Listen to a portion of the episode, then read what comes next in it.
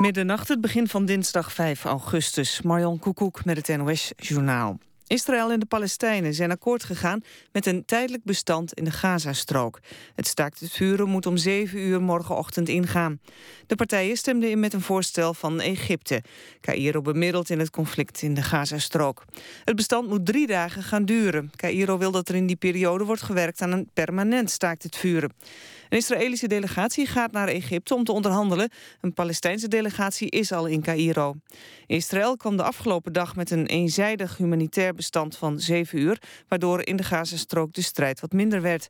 In Jeruzalem werden wel twee aanslagen gepleegd. Duitsland schrapt definitief een militaire overeenkomst van zo'n 100 miljoen euro met Rusland. De opdracht was al opgeschort nadat Rusland de Krim had geannexeerd. Het Duitse concern Rheinmetall zou een trainingscentrum in het Russische Molino ontwikkelen, waar jaarlijks 30.000 militaire trainingen zouden krijgen in de moderne oorlogsvoering. Met deze sanctie gaat Duitsland een stap verder met strafmaatregelen dan de EU. De Europese lidstaten spraken vorige week af dat lopende opdrachten niet onder de sancties vallen. De drie Afrikaanse landen waar het ebola-virus zich snel verspreidt... krijgen financiële hulp. De Afrikaanse Ontwikkelingsbank stelt per direct 50 miljoen dollar beschikbaar... voor Liberia, Sierra Leone en Guinea. In die landen zijn al meer dan 700 mensen aan ebola bezweken. De Wereldbank komt later deze week met geld. De roep om het besmettelijke ebola-virus snel te stoppen is sterker geworden... nu er ook in Nigeria steeds meer ziektegevallen worden gemeld. Dan nog het weer. Op de meeste plaatsen droog met brede opklaringen. Landinwaarts koelt het af tot 12 graden. Overdag droog, op een enkele bui in het noordoosten na. De zon schijnt flink en het wordt 21 tot 23 graden. Dit was het NOS Journaal. Radio 1. VPRO.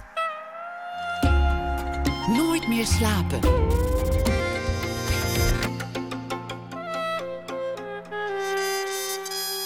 Met Pieter van der Wielen.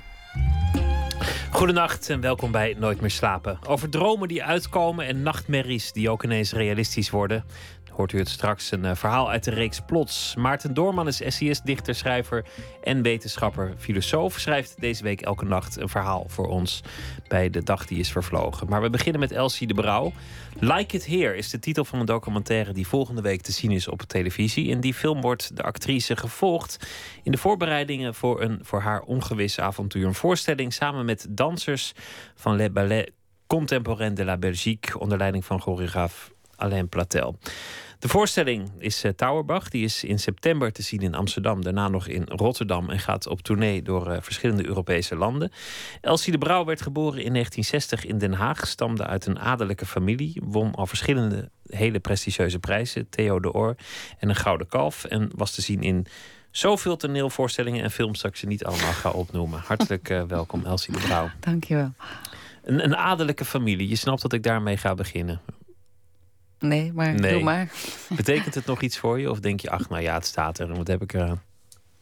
Nee, het, het uh... ik heb heel erg veel leuke broers en zussen. En uh, dat we toevallig van adel zijn, dat, ja, dat heeft eigenlijk heel weinig nog uh, om het lijf. Had dat vroeger wel iets om het lijf toen je jong was? Um, nee, ook niet zo echt veel. Ja, wel bepaalde omgangsvormen en zo. En dat je bepaalde dingen niet mocht zeggen. Maar. Ding, dingen niet mocht zeggen in, in de zin van formulering of ja, bepaalde uh, precies. wijsheden? Ja. Dus nee, ja, gewoon omgangsvormen. En uh, sommige wel en sommige juist niet. Heel ingewikkeld. Zelfvertrouwen, krijg je, krijg je dat dan extra mee? Van je bent toch uh, voorbestemd om iets bijzonders te worden? Of krijg je dat dan minder mee omdat je moet, moet, iets moet waarmaken wat je misschien nooit helemaal kunt ja, waarmaken? Je krijgt, wel, je krijgt wel iets mee, denk ik, dat je je overal wel uh, op je gemak voelt. Dat je overal wel denkt van nou, ik, ik red me hier wel. Je bent niet snel dat je denkt, oeh jee, hoe, hoe is de code hier? Je, je kan snel, je, je, op een of andere manier vind je snel een weg in wat je denkt van nou, het zal wel goed zijn wat ik hier doe. dus het is zelfvertrouwen, denk ik. Ja, je krijgt er wel wat zelfvertrouwen van. En hoe werkt dat? Komt het dan omdat je, dat je de codes doorziet zodra je binnenkomt? Of omdat je, dat je getraind bent in het, in het jezelf thuis voelen ergens? Nou, dat is gewoon een persoonlijk ding, denk ik. Dat ik dat snel zelf kan of nou, geïnteresseerd ben in codes tussen mensen. Dus dat ik snel voel hoe het ergens is en mij daar kan invoegen. Maar wij, hadden, wij, wij, wij waren thuis wel. Uh, het is juist als je van zo, van, uit zo'n familie komt. Wij werden wel altijd heel erg geleerd dat je juist heel erg. Um, nooit iemand het gevoel moest geven dat hij of zij minder was. Of uh, nou, dat beroemde verhaal van uh, koningin Juliana die uit het uh, kommetje dronk. Dat ken je waarschijnlijk wel, of niet? Nee. De koningin Juliana zat aan een banket. Naast, en ze aten kreeft. En er was zo'n schaaltje bij waarin je vingers moet wassen als je uh, kreeft hebt gegeten, omdat je kreeft met je vingers eet. En er was iemand zat naast haar en die wist dat niet. En die, die dronk dat, dat watertje gewoon leeg, omdat hij dacht dat dat was om te drinken. En dus Juliana deed dat ook. Die pakte ook dat dingetje en die wilde hem niet uh, zich vervelend laten voelen. En die zei dus niet, dat is helemaal niet om te drinken, dat is om je vingers in af te vegen. Maar die dronk het gewoon ook op, want die dacht, anders voelt die arme man zich een soort, uh, soort overcompensatie eigenlijk. Nou, gewoon, zo, gewoon, gewoon uh, een soort van vriendelijkheid of zo. Zo van, ach joh, maakt niet uit. Pff, alles is oké. Okay. Heb je op enig punt in je leven ook geprobeerd om, om je adellijke afkomst een beetje weg te moffelen of, of te verbergen? Gaan we het nu de hele tijd over een Nee, nee, absoluut niet. We gaan het over, over heel veel okay, dingen okay. hebben. Nee, ja, ik vond het in de jaren zeventig uh, vond ik dat uh, was ik er echt helemaal niet blij mee. Nee. Want dat was toen echt helemaal not done natuurlijk. In de egalitaire samenleving. Ja, de... en gewoon met... Uh, ja, dus dat uh, vond ik uh, helemaal niet prettig. Dus ik, ben, ik heb er wel serieus mijn best voor gedaan... om dat uit mijn paspoort te schrappen. Maar dat is niet gelukt. Nee, blijkens het feit dat we het er hier alweer over ja. hebben. Zo gaat dingen. Achtervolgt je. Dat, dat je op een podium kwam te staan in, in je leven... Was dat een vanzelfsprekendheid? Of, of heb je dingen in je eigen persoonlijkheid moeten overwinnen om op een podium terecht te kunnen komen? Ja, dat was helemaal niet uh, vanzelfsprekend. Ik stotterde heel erg. Ik stotter nog steeds, maar ik, kan het, ik, kan het, ik heb het onder controle. Maar eigenlijk ben ik nog steeds een stotteraar. Dat is altijd zo. Net als met de alcoholisten. Je blijft altijd een stotteraar. Ik merk er echt helemaal niks nee, van. maar dat, ik, ik, kan, ik kan natuurlijk ook spelen. Dus ik weet wel. Maar ik weet wel. Ik ben wel getraind om dat te omzeilen. Maar als ik, als ik helemaal ontspan, of zo, dan, dan, dan duurt het hele gesprek met mij best wel lang. Wanneer stotter je? Stotter je als je niet op je gemak voelt? Nee, of juist als je wel? juist niet. Uh, als je juist. Um, nu leg je een soort van. Daar ga ik al. Een soort professionaliteit aan de dag. Waardoor je het onder controle hebt. Als je de controle loslaat. Dan, dan, dan komt er heel veel. Dan duurt het lang. Langer. Maar in elk geval, ik stotterde dus als kind echt. echt uh, toen kon ik het nog niet controleren. En, en toen uh, daar werd ik ook mee gepest en zo. Dus het was echt absoluut niet evident dat ik uh, op toneel zou. Waren er nog meer uh, handicaps waarvan je achteraf denkt van... goh, ja, het is eigenlijk, eigenlijk gek dat ik op, het, op de planken ben komen te staan. Maar ik, was niet, ik blaakte niet van het zelfvertrouwen. Verlegen of... Verlegen en... nou ja, vooral dat stotteren denk ik. Omdat je gewoon niet uit je woorden kan komen. Dus ja, dan ga je niet, denk je niet direct dat... als tekst, aan tekstactrice.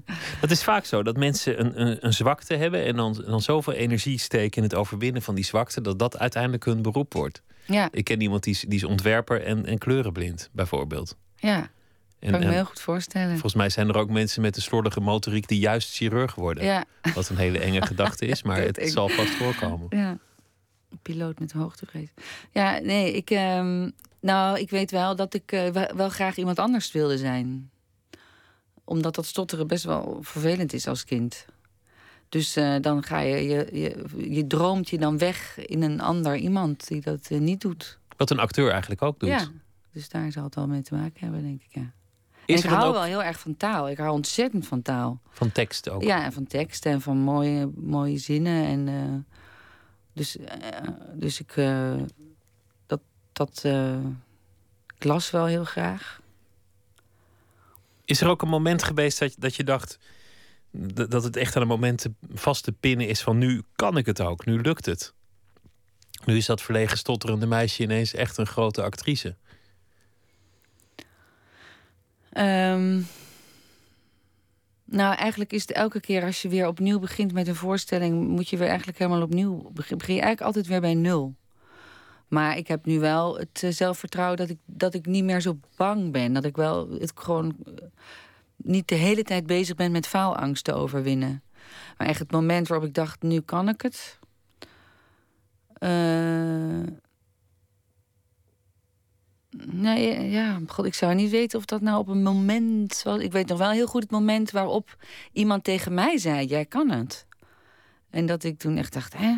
Oh, wacht even. Oh, oh. Want ik heb eerst, uh, naast mijn middelbare school, heb ik eerst theologie gestudeerd en toen psychologie gestudeerd. Ik wist gewoon niet wat ik uh, moest gaan doen. En toen ben ik bij een studentenvereniging heb ik een, een toneelstuk gespeeld. Heel, een ei hoort erbij, heet het. Was heel triviaal. Maar ik vond het heel erg leuk om te doen. En ik werd geregisseerd door iemand die er wel, die echt wel een opleiding had. En die zei dus tegen mij: Je kan het echt hoor. En dat dacht echt, nou, huh? wat is dat dan? En toen dacht ik ineens, ja, ik kan het echt, ik kan het echt. En toen, nou, dan gaat zo dat vuurtje gaat een beetje. En dan krijg je wel, toen ben ik selectiecursussen gaan doen. En dan voel je wel op momenten ineens dat je dat je een soort vrijheid voelt of dat je een soort losgaat. En dat is het moment dat je denkt: hé, hey, ik, kan, ik kan dit, geloof ik. Dat je boven de materie uitstijgt. Ja, ja dat, je, dat je dingen doet die je zelf niet had verwacht dat je die zou gaan doen. Dat je jezelf loslaat, eigenlijk meer, is het. Te goed zijn lijkt me ook een handicap. Zeker, zeker in, in jouw geval, omdat je eigenlijk heel vaak gemankeerde personen uh, speelt. Of, of mensen die worstelen met iets, of mensen die het moeilijk hebben, of, of mensen die. Uh, maar te goed, wat bedoel je daarmee? Nou ja, als je dan enorm gaat schitteren van, van wow, nee, maar dat doe je natuurlijk nooit. Dat doe je natuurlijk nooit. Nee, je gaat nooit. want één rol, je bent net zo goed als je laatste rol hoor. Je kan ook een hele slechte rol spelen en dan uh, ben je gewoon, dan kan je het helemaal niet zo goed. Je bent toch ook heel erg afhankelijk van je tekst en van, van het momenten van je regisseur en van je medespelers of, of iets mooi wordt. Dat hangt van zoveel factoren af. Echt niet alleen maar van een actrice. Dus je, dus je kunt wel voor jezelf bepaald hebben dat je het kunt, maar dat wil nog niet zeggen dat het ook gebeurt. Nee, nee, nee, echt niet. Je moet elke keer opnieuw het wil uitvinden. dat is er ook, zo leuk aan. Dat is er ook echt leuk aan. Je begint elke keer op, nul, op, op, op nul. Waarom doe je het eigenlijk? Eh, je doet het eigenlijk voor, al, voor, die, voor die momenten dat je erboven. Dat je, nee, je, je hebt twee fases. Hè? Je hebt een repetitiefase. Dan ga je dat stuk ontdekken. En dan ga je kijken, wat staat hier eigenlijk? Wat kunnen we daar allemaal mee? Waar gaat het over? Wat heeft het voor betekenis nu? Uh, hoe zou je dat anders kunnen doen? Wat voor stijl is het? Uh, nou, allemaal dat soort zaken. Dus een gemeenschappelijk proces komt op gang. En dan is het eenmaal de première. En dan, dan uh, gaat de regisseur naar huis. Die gaat iets anders doen. En dan gaan, is het van ons. Dus dan gaan wij daarmee op tour. En dan moet je dat stuk elke avond nieuw leven inbrengen. Dat is een heel ander soort uh, lol eigenlijk. Dat eerste is echt, dat eerste is echt scheppen. Dat vind ik echt. Uh, uh, dat is echt scheppen. Ja, dat is echt creëren. Dat is gewoon een, ja, een creatie maken. Waarvan je niet weet waar je uitkomt. Geen idee. En daarna weet je wel hoe die voorstelling ongeveer loopt. Dan moet je hem elke avond vers en fris en nieuw en spannend houden. En dan is het gewoon spelen. Dan is het gewoon rock and roll. Dan is het gewoon nou ja, het is niet altijd rock'n'roll, want soms heb je een avond dat het niet gaat. Of je hebt een publiek dat niet wil, of je hebt... Uh, of je hebt, uh, ja... Ik probeer altijd wel van tevoren, elke avond als ik weer iets ga doen... denk probeer ik wel dingen te veranderen. denk van, vanavond ga ik dat eens anders doen, of ga ik dat eens zo doen... en ga ik die proberen te verrassen met dat of zo. Ik probeer wel altijd iets voor te nemen, waardoor het weer net even iets interessanter wordt. Maar ja, je stapt toch in je, in je auto en je komt aan en, en je krijgt uh, twee consumptiebonnen en een kop soep van, van de theaterhouder. En je moet zien hoeveel kaarten er zijn verkocht. En dan moet je wachten tot je op mag. En dan doe je die rol in anderhalf uur en dan, dan moet je weer terug en is het nacht. Kom je thuis in een koud leeg huis. Wel een rot leven. Nou ja, maar zo, ja, maar zo kan je het heel naar voorstellen. Maar je kan je ook voorstellen, je gaat met een hele lieve uh, collega in een auto er naartoe. Je gaat onderweg een broodje eten en dan kom je in een theater. Je hoort dat het helemaal als bomvol uitverkocht is. Dat er een lange rij staat bij de kassa. Je ziet al je andere collega's die je ook heel leuk vindt. Want dat is over het algemeen echt wel zo. En dan speel je een mooi stuk. En dan, en dan, en dan gaat het op die avond. is er een hele goede vibe. En gaat het ineens heel lekker. Ik kan me steeds beter. Uh, ga, ik ga steeds minder zenuwen. Dus ik ga gewoon op en ik denk: zie wel, kijk wel wat er gebeurt. En dan kan je dus heel goed op, aan het moment, uh, ben je onderhevig aan het moment. En dat is heel uh, leuk. Dan is het heel leuk, want dan, ja, je kijkt op wat er gebeurt.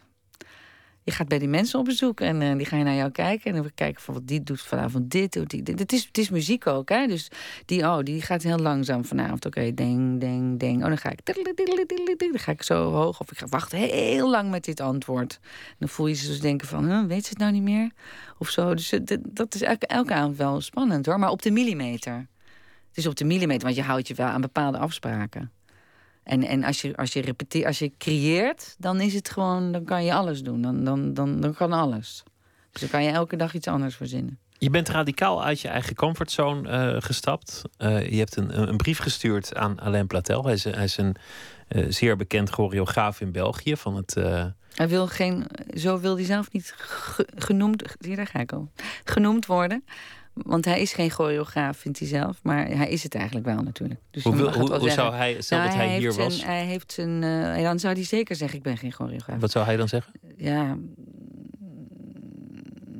ja hoe noemt hij zichzelf eigenlijk? Mijn regisseur misschien. Hij komt eigenlijk uit de, de pedagogiek, de orthopedagogiek. En uh, hij, heeft, uh, hij, hij, creëert. Maar hij, heeft niet een choreografenopleiding of zo. Of, of, een dansersopleiding heeft hij ook niet. Hij komt echt uit de orthopedagogiek. Maar goed. Je bent een, je bent een actrice. Je, je stamt uit de wereld van de tekst, van het woord. Dat, dat is ook een beetje de, de wereld waarin je bent opgeleid en, en vertrouwd bent geraakt. En, en je komt met het verzoek om, om echt in, in, de, in de allerhoogste um, equipe, in de, in de allerhoogste uh, selectie van de dans mee te gaan doen. In, in een voorstelling. Dat, dat, is, dat is een heel radicaal iets om te doen. Heb je ja. de gevolgen wel overzien op het moment dat je dat, je dat verzoek deed? Um, nee. Nee. Nee, heb ik niet overzien. Nee. nee. Ook gelukkig maar. Waarom, waarom deed je het? Was, was het impulsief? omdat ik, omdat ik, uh, ik woonde in Gent en Alain Platel woonde ook in Gent. En ik, ik ging vaak naar zijn voorstellingen kijken en ik, ik vond het echt, echt. Ik hou echt van dat soort werk. Het is, uh, jij zei het net zelf, het is instinctief uh, werk. Het is doorbloed, het is warm, het is soms gewoon ook een beetje cheesy.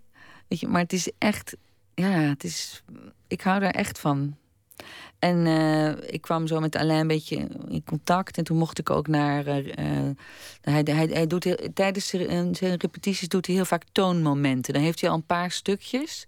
En die laat hij zien aan mensen die hij vertrouwt. Om te weten of hij op de goede weg zit. Weet je, of, of dit überhaupt iets is. Want hij begint natuurlijk echt van niks, van nul. Dus hij verzamelt een paar dingetjes en dan laat hij dat zien van is dit iets. En toen mocht ik daar ook op komen.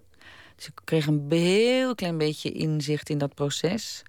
Maar ook niet, helemaal niet echt. En toen, uh, toen dacht ik, god, stel je voor dat ik dat een keer mee zou mogen doen. Om, om het geheim van dans. Wat, wat is dat geheim van Wat denken die mensen terwijl ze dat allemaal doen? Waar denken ze aan? Dat soort dingen. Dat zat ik me steeds af te vragen. En wat, wat weten ze nou Denken ze nou, oh, nu mijn arm omhoog, nu mijn been naar beneden? Of denken ze, denken ze iets heel groots eh, wat ik niet kan begrijpen? Ben je erg lichamelijk uh, zelf? Ja. Altijd al geweest? Nee. nee, vroeger niet. Maar ik ben, ik ben eigenlijk wel heel lichamelijk, ja.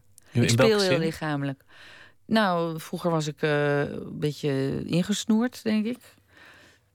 Maar uh, door Hollandia. En, en door, door, door samenwerking daar met die acteurs en met Johan Simons en Paul Koek. Dat was een hele, hele fysieke, fysieke eh, manier van spelen.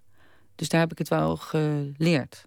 En ik, hoor, dat vaak van mensen dat ik fysiek speel. En dat vond hij ook. Uh, Alain Platel vond dat ook als hij naar mij kwam kijken. Dan zei hij ook van, ja, je speelt. Dus hij wilde ook wel wat met mij. Dat voelde ik wel een beetje. Maar ja, maar jij, die, die dansers die, die trainen, nou ja, wat zal het zijn, tien uur per dag op, op dat lichamelijke. Die, die zijn in een ontzettend goede vorm. En jij staat daartussen op dat podium. Dus, dus het lijkt mij dat de angst om, om houterig of, of schutterig te zijn vrij groot is. Dat, als je daar voor het eerst heel groot. Ja, verschrikkelijk. Dat zie je ook in die documentaire. Het is gewoon in het begin sta ik gewoon als een houten klaas. Te denken, ja, wat, wat moet ik doen? En dan vroegen ze ook aan mij: hou je niet van dansen?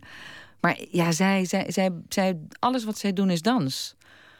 Dus zij, zij bewegen gewoon. Uh, nou, we repeteerden acht uur op een dag. Acht uur op een dag gaan ze gewoon volle bak. alles uit de kast halen wat er is. En ik, ja, wat moest ik doen? Ik kon dat niet. Dus ik kon een beetje tussen gaan staan swingen. Het staat, slaat nergens op. Dus ik, ik, ja, ik, ik heb de eerste maanden gewoon echt niet geweten wat ik moest doen. Dat was echt een rotgevoel.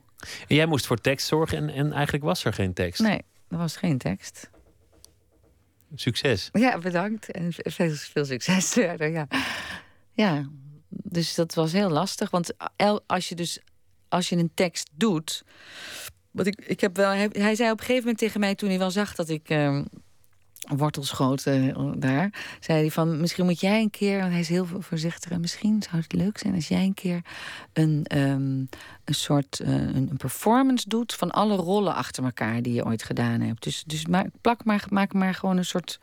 Uh, een, een, compilatie van alle rollen die je hebt gedaan. En dan vooral het bewegingsgedeelte.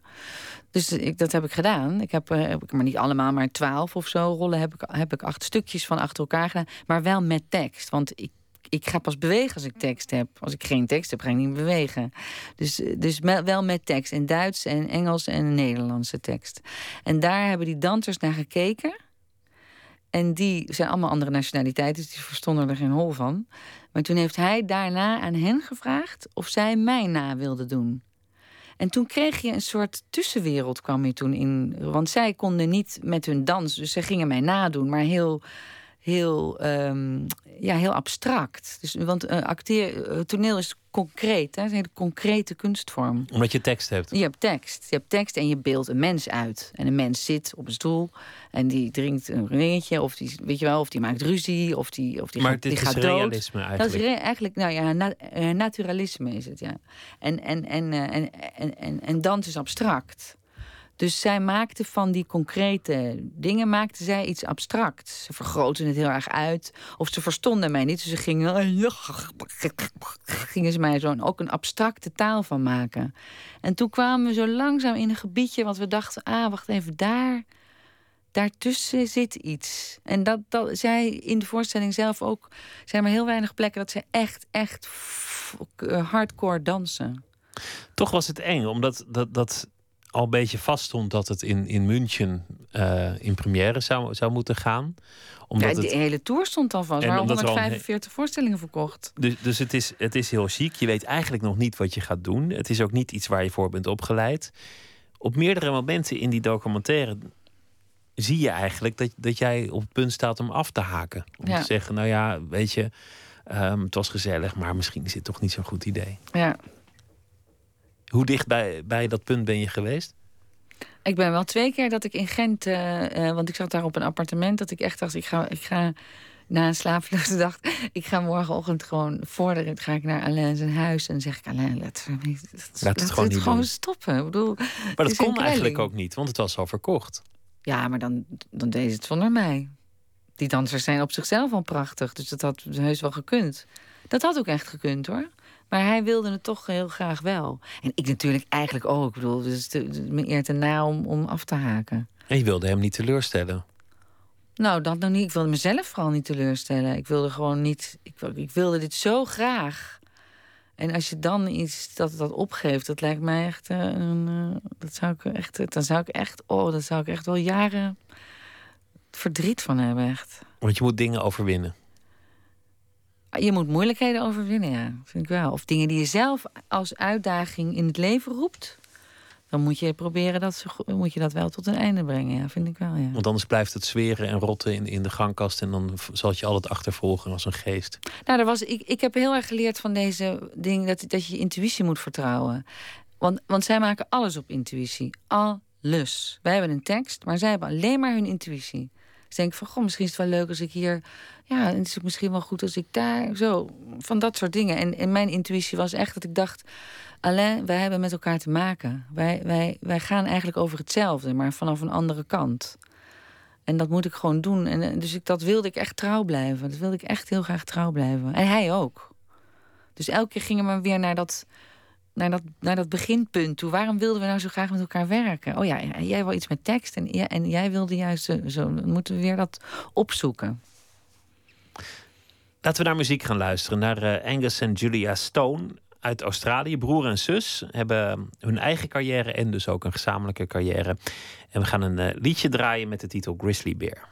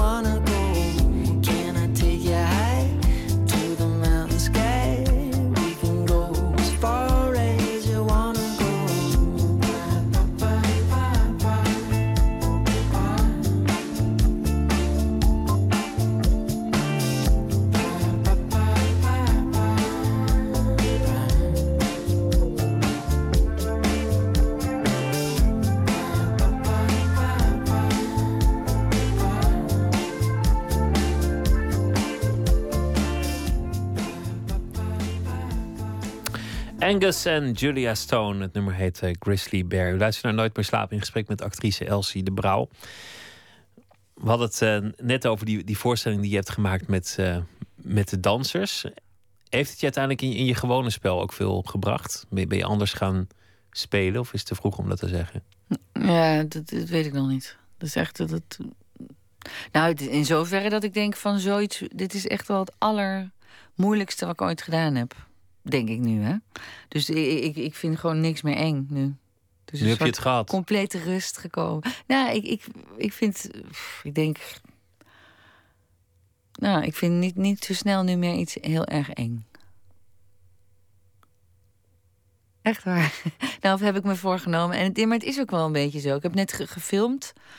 een aantal dagen. Maar dan denk ik gewoon, nou, het zal wel komen. Dit, dit kan je inmiddels, dat, dat, dat komt wel goed. Als jij acteert, dat zei ik al eerder, dan, dan zijn het vaak mensen die op wat voor manier dan ook gemankeerd zijn. En op de een of andere manier, en, en dat is het knappe, doe je dat met, met heel veel stilte of, of door heel veel dingen juist niet te zeggen of door een, een beweging eventjes uit te stellen. Het zit vaak heel erg op de millimeter. Let jij op mensen als je, als je in een restaurant zit of, of in een café of waar dan ook? Ben je Ja. mensen aan het observeren? Ja, altijd. Waar let je dan op? Eh, hoe ze praten, hoe ze zitten, hoe ze lopen. Maar ik, ik let ook op mezelf. Hoe, hoe, hoe, je, als je bepaald nieuws krijgt, hoe dat door je lichaam gaat. Zal ik maar zeggen. Als je iets heel ergs hoort, wat er dan, hoe je dat binnenkrijgt, wat er dan gebeurt met je lichaam. Of waar je de emotie het eerst komt of zo. Je, je, je krijgt wel een beetje beroepsdeformatie. Ik bedoel, je, je bent heel erg. Je wil heel graag die processen doorgronden. En ze dan weer door elkaar eh, gooien. Want dat is, dat is natuurlijk leuker nog om het andersom te doen of zo. Of eh, iets wat helemaal niet bij elkaar past. Omschrijf het eens. Iem- Iemand krijgt een, een kwade tijding. Schat, ik ben eh, enorm vreemd gegaan. Ja, Noem maar wat. noem maar iets. Nou, eh, ja, of je dan... me- meestal... Ja, ja, maar dat vind ik dan nog... Me- ja, nou ja, dat is ook wel erg. Maar ja, dan... dan, dan eh, Ja, dat is erg hoor. Dat vinden mensen heel erg. Oh ja. Nee, goed.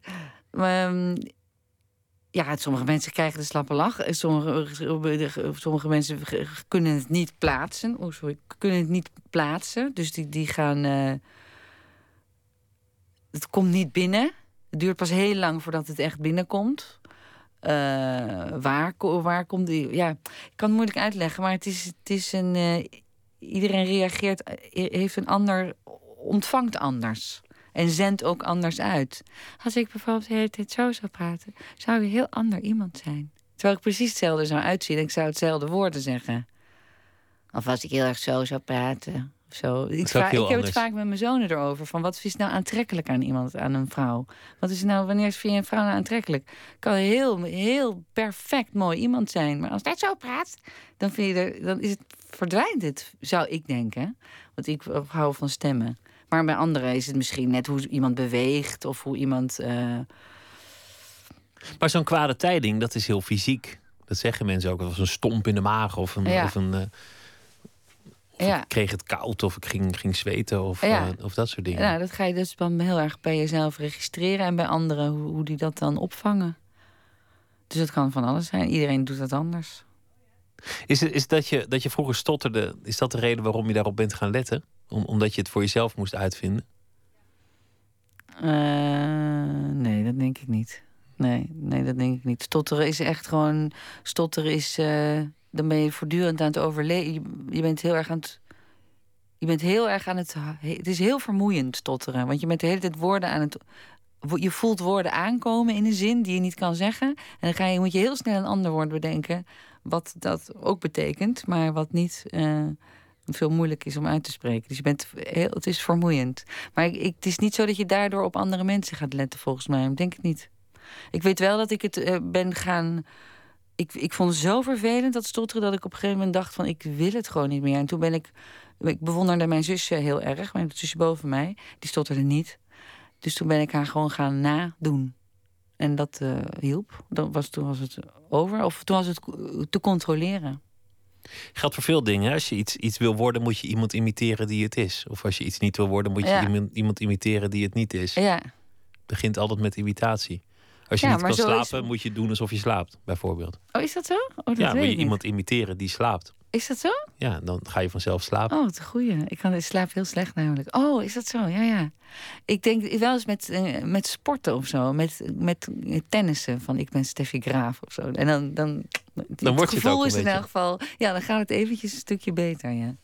Je bent getrouwd met eh, Johan Simons. Die, die was in der tijd een soort van jouw docent. eh, toen jullie elkaar ontmoetten. Ja. Hoe, hoe ging dat? Eh, hij, hij, eh, hij, ehm, hij- we mochten in het laatste jaar van de eh, Maastrichtse toneelschool... mochten een regisseur zelf uitzoeken voor een project. En ik vond hem gewoon heel erg mooie stukken maken. Ik vond een onmogelijke man. wat ik van hem kende. Maar ik vond, ik vond zijn stukken prachtig. En um, dus toen dacht ik van, nou, moeten we... Gaan we hem uitnodigen. Maar hadden een klas met alleen maar vrouwen. Tien vrouwen. En hij was berucht dat hij in elke klas wel een uh, vriendinnetje had. Dus, dus, toen zei ik heel wijsneuzig van... nou, niet de een van ons dan ook weer met hem. Dat we dat al niet doen in elk geval. En toen ging ik voor de bijl. Werd je verliefd op hem? Ja. Maar er is dan ook wel een soort verhouding... dat, dat hij de leraar is en jij de leerling. Of is dat niet zo? Nou, nu niet meer. Maar in het begin misschien? Hij was veel ouder. Dus dan sowieso. Ja, natuurlijk. In het begin was er zeker een hiërarchie, ja. Zeker. Maar dan kwamen ook wel die milieus weer naar voren. Dat ik eh, uit een eh, adellijk milieu kwam en hij uit een. Uit een heel helemaal aan, de andere kant eigenlijk. Dus hij, dus hij keek ook wel een beetje tegen mij op. Dus dan hield elkaar wel weer een beetje in evenwicht. Dat bleef dan toch een beetje in het, in het hoofd zitten. Want hij was inmiddels gevierd, maar toch. Nee, hij was nog niet zo gevierd hoor. Hij toen nog niet zo. Nee, hij, toen nog, en toen was hij nog. Uh, Theatergroep Hollandia bestond toen eigenlijk net. Ik geloof twee jaar of zo. Dus hij, hij, hij, hij, hij, hij, hij, begon, hij begon daar ook net, nog net pas mee. Hij was wel bij ons op school, weet je wel. Hij was echt wel de, de, de beste regisseur die je kon uh, hebben. Maar hij was nog niet zo landelijk en internationaal en zo. Dat kwam allemaal daarna. Dus dat wist ik echt nog niet. Dat dat...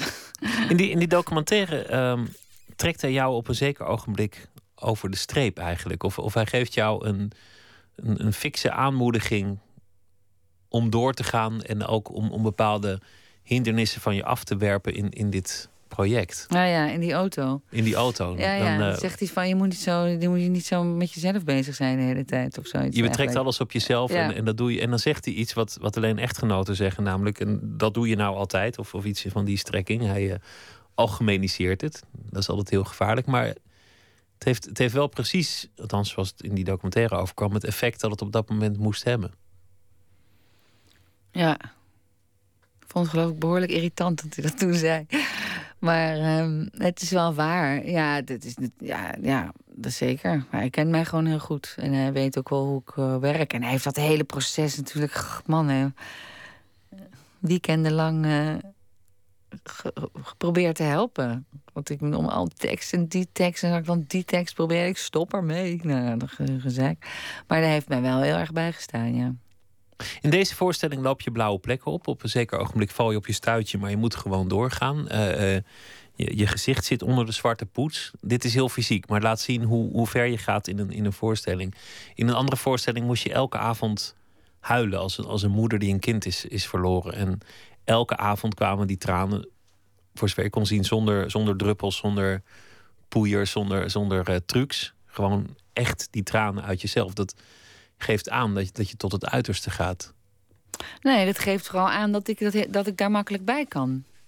Bij je tranen? Ja, ook. En bij ik, ik vind niet zo snel iets heel ver gaan of zo.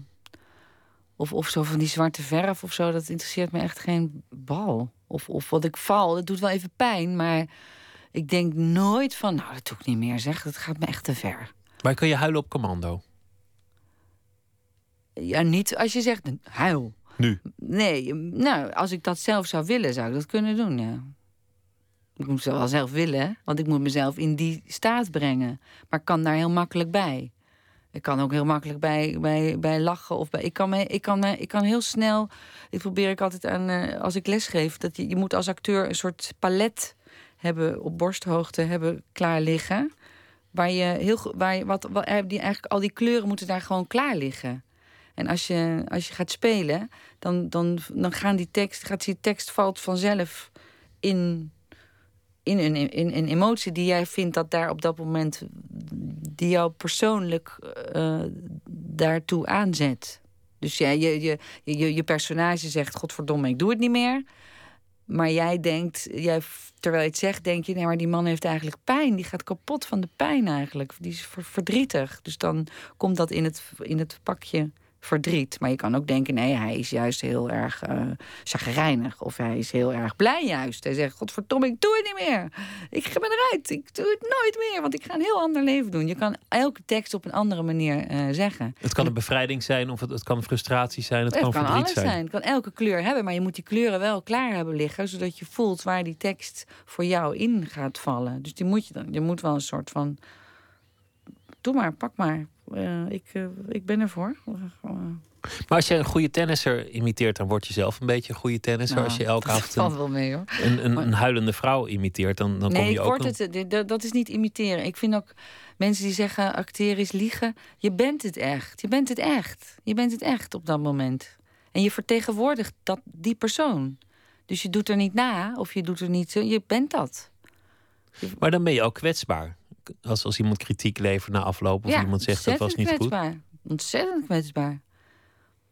Dat Ja. lijkt me moeilijk, omdat je, dat het juist op een podium gebeurt waar, nou ja, waar af en toe ook wel iets naar je toe geslingerd wordt in, in abstracte zin. Ja, tuurlijk. Het is ook eh, moeilijk altijd. Maar goed, je, je bent natuurlijk al, je bent al heel lang bezig om het te maken. En terwijl je het maakte, eh, heb je ook van allerlei dingen fout gedaan. Je kan alleen maar he- iets vinden door heel vaak iets fout te doen. Ik, ik, ik, dat is ook in die, in die film zo. Ik doe eerst alles wat niet goed is om uiteindelijk te vinden wat het wel moet zijn. En het gaat meestal in een repetitieproces zo. Dus heel vaak hoor je: nee, dat niet, nee, dat niet. Nou, dat is wat je nou staat te doen, dat lijkt, lijkt helemaal nergens naar. Dus je bent wel gewend dat je heel goed met kritiek kan omgaan. Maar je man, want, want dat is een van Slans bekendste eh, theatermakers, die, die geeft jou ook kritiek, zag ik in die film. Dan, dan ligt een explosie volgens mij op de loer als hij dat doet. Of, of kan je dat juist prima hebben? Eh, als het professioneel, eh, als het gaat over. Nee, ik, ik probeer dat wel een soort van te scheiden. Dat ik denk van hier heb ik echt wel wat aan. Nee, ik heb er echt meestal wel wat aan. Ik bedoel, hij zegt het niet om mij te kwetsen of zo. Hij is niet uit om, om mij eens even flink. eh, hij, zegt dat omdat hij ook graag wil dat het goed wordt. En dat is meestal mijn regisseur. Je moet altijd door iets heen luisteren. Van oké, hij zegt dat. Maar hij, ja, hij bedoelt, ik denk dat hij dat bedoelt of zo. Of ik denk dat ik dat ervan mee kan pikken. Als je, als je door kritiek alleen maar denkt: Godverdomme, dat ja, bemoei je met je eigen zaken. Dan komt iets nooit aan. Iemand geeft je kritiek met de bedoeling om je ergens verder te helpen. Dus je moet er doorheen luisteren wat hij dan eigenlijk echt bedoelt. En niet ervan uitgaan dat iemand kritiek geeft om, je eh, kapot te maken. Want daar moet je niet naar luisteren. Nee, maar makkelijk is het niet volgens mij. Nee, zeker niet makkelijk. Nee, zeker niet makkelijk. Kritiek is nooit makkelijk. Nee, maar je moet het heel goed scheiden. Je moet heel goed denken: van jou neem ik niks aan en van jou neem ik wel wat aan. Van, aan jou, eh, jou vertrouw ik niet. Of, jou, of jouw smaak zegt mij niks of zo. Patti Smith gaan we naar luisteren. Zij is, ehm, nou ja, de New Yorkse scene in de jaren 70, legendarische vrouw. Nummer van Neil Young met de titel After the Gold Rush.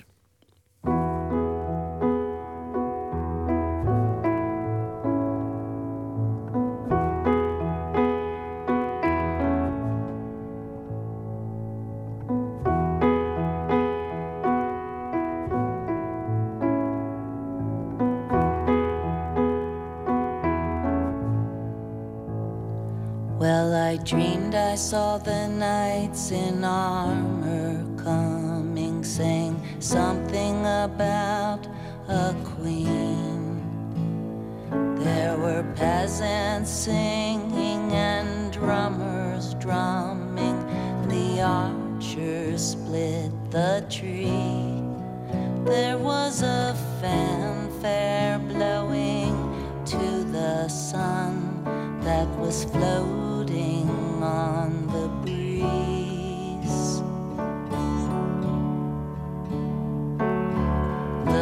Mother Nature on the run in the 1970s. Look at Mother Nature on the run in the 1970s.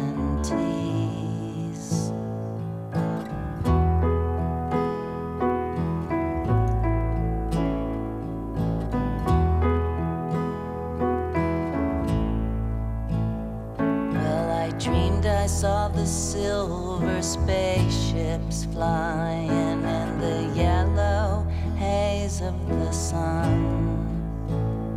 There were children crying and colors flying all around the chosen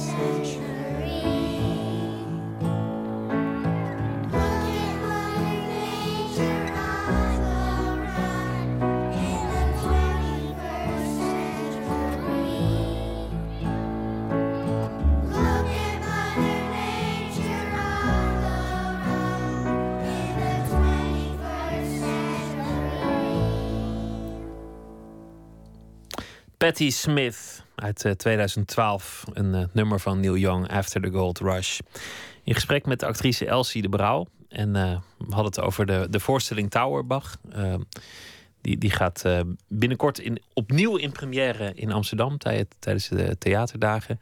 Is ze nou in Rotterdam te zien. En jullie gaan ook nog op tournee door We zijn, Noorwegen. al, we zijn nu al zeven maanden op, op tournee. En we gaan, we gaan gewoon door. We komen alleen ook weer terug in Amsterdam vanwege dat, eh, dat theaterfestival. Dat is ook vreemd, hè? Om, om als, als acteur heel internationale carrière te hebben ineens. Dat, Ja. dat je, het is ondertiteld in sommige gevallen. Soms wordt het misschien letterlijk vertaald. Eh, Nou, het is Engels, dus het is alleen in Frankrijk wordt het vertaald. Want de Fransen willen geen Engels. Maar verder is het eigenlijk nergens eh, vertaald. Maar ik heb, al, ik, heb wel, ik heb veel in Duits gespeeld ook, hè? Dus ik weet, ken wel goed met eh, eh, in Peking in Duits spelen en dan eh, met karakters ondertiteld worden. Dat is heel grappig, is dat. Die speelt al niet in je eigen taal. En dan zie je een- zaal vol met zwarte hoofdjes. En die kijken naar karakters die iets vertellen wat jij niet weet, wat zij zien. Heel raar. die, die Towerbach, wat, wat was eigenlijk het. Waar gaat het eigenlijk over? Tauberbach gaat. ehm, nou ja, het is dus een, een dansvoorstelling. Dus het is, het is abstract. Dus je hebt niet zozeer duidelijk van. Het gaat over Jan en Piet doen dat en dat. Het gaat voor mij over de schoonheid van het imperfecte. Van de, de imperfectie. En als leidraad is er, eh, als inspiratiebron hebben we onder andere die dove kinderen die Bach zingen. En dat, eh, je hoort dus een dove koor dat Bach zingt. Voor zover zij denken dat dat zo klinkt. Want je hoort... hoor je. Maar zij vind, er is ook een film van dat je ziet dat zij dat staan te doen. En zij zijn heel mooi aangekleed. Helemaal prachtig aangekleed. En staan met een partituur. Het is een orkest wat helemaal tip-top eruit ziet. En helemaal fantastisch speelt. En dan zetten zij in. En dat klinkt dus helemaal niet zoals het zou moeten klinken. Maar die kinderen die stralen van oor naar oor. We hebben een, eh, fragment. Als, als het goed is, is het precies dat, eh, dat stukje.